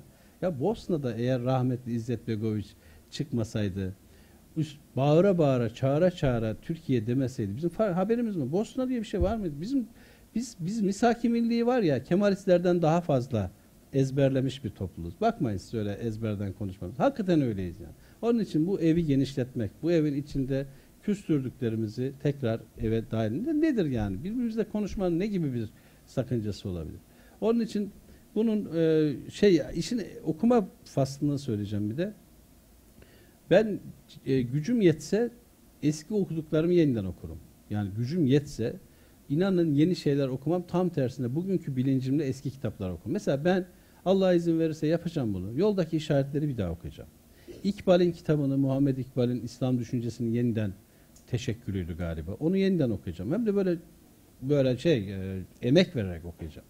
Fazıl Rahman'ın her geçen gün istismar edilen İslam kitabını, sadece İslam kitabını yeniden okuyacağım ve böyle çarçur edilmiş bir adamın saygınlığını hatırlamak ve öğrenmek için yeniden okuyacağım. Yani Said Havva gibi rahmetli böyle bölgesel, yerel şeyler onlar bizde de var. O kadarı bizde de var o kadar hoca. Ama mesela Ali Şeriati'nin birkaç kitabını yeniden okumak gerekebilir. Dine karşı din, e, insanın dört zindanı, e, Ali Şiası, Safi bunlar çok değer kült kitaplar bana göre. Ama o onun dışında mesela e, İzzet Begoviç'in en başat şeyi neyse e, sanırım İslam Deklarasyonu. Bunları da okumak lazım. Bugün belki bunlar bize bir şey ifade etmiyor olabilir. Bugün hatta ezberlemişiz, anlamışız. Basit geliyor. Ya hayatın dili basit gelir mi? Hayat bunun adam bütün mücadelesini bunun üzerine kurmuş. Bunlara bakmak lazım. Ondan sonra da e, abarttığımız insanları yeniden gözden geçirmek lazım. Yani çok abarttığımız, hatta çok küçümsediğimiz insanları da gözden. Bakın siz bana topçudan bahsediyorsunuz. Ben topçu 30 yaşında. Yani yarınki Türkiye'ye dönmem için çok cesaret, isyan ahlakını okumak için çok ces cesaret gerekiyor yani. Çünkü mecralar sizi oraya götürmüyor. Öyle bir navigasyon size yüklemişler ki götürüyor götürüyor siz bunları görmüyorsunuz. Bunları açtım elhamdülillah. Sizler de mutlaka aşmışsınızdır. Okuma konusunda e, artık böyle aç ağzını annen olmam havasından vazgeçmemiz lazım yani. Bunu okumadıysan sen bizden değilsin. Mahalleye dahil olmanın üç tane şart. Böyle bu e, şey geleneklerinden e, ne bileyim böyle e, okumazsan olur. Bunlar yok. Hepimiz bir hikayenin içindeyiz zaten. Bence herkes kendi mecrasını takip etmeli ama göz kulak da olmalıyız yani. Birbirimize göz kulak olmalıyız. Onu yapmıyoruz. Mesela kimse kimseye ne haber diye soramıyor. Özel hayata giriyor. Yani ne okuyorsun falan dediğinde yani birbirimizi besleyecek şeylerimiz var aslında. O kadar da kötü bir durumda değiliz. Çok da müthiş bir literatür oluştu. Akıl karışıklığı için de yetecek düzeyde kitaplar var ama soğukkanlılık için de var. Yani bugün e, Kur'ancı olmak, sünnet karşıtı olmak, sünnetçi olmak, ondan sonra mezhepli olmak, mezhepsiz olmak, ehli sünnet olmak bunlar çok ayıp şeyler ya. Bunlar bu bir Müslümanın böyle bu kavramlar eşliğinde birbirini tasnif etmesi kadar aşağılık bir şey olamaz. Kişisel kanaatimi söylüyorum. Biz Müslümanız ve belli bir geleneğin içerisinde bugüne kadar geldik. Bu geleneğin hasarlı tarafları vardır. Bunu alimlerin gözden geçirmesi lazım. Alimleri sıkıştıracak, sık boğaz edecek de biziz. Alimler de keyfini çıkarıyor işin yani. Onlar da affedersin. Çok seviyorlar cübbeli gezmeyi. Cübbelerini de elinden almak lazım onlara. Saygılar sunuyorum. Teşekkür ederim. Evet. Biz teşekkür ediyoruz hocam. Değerli Mavera gönüldaşları bu akşam Necdet Subaşı hocamızla tedavüldeki kitapları e, konuştuk. E, şimdi hocamızın kitaplarını alıp burada e, imzalatabiliriz. Hepinize katılımınızdan dolayı teşekkür ediyoruz. Hayırlı akşamlar diliyoruz. Sağ olun. Sağ olun.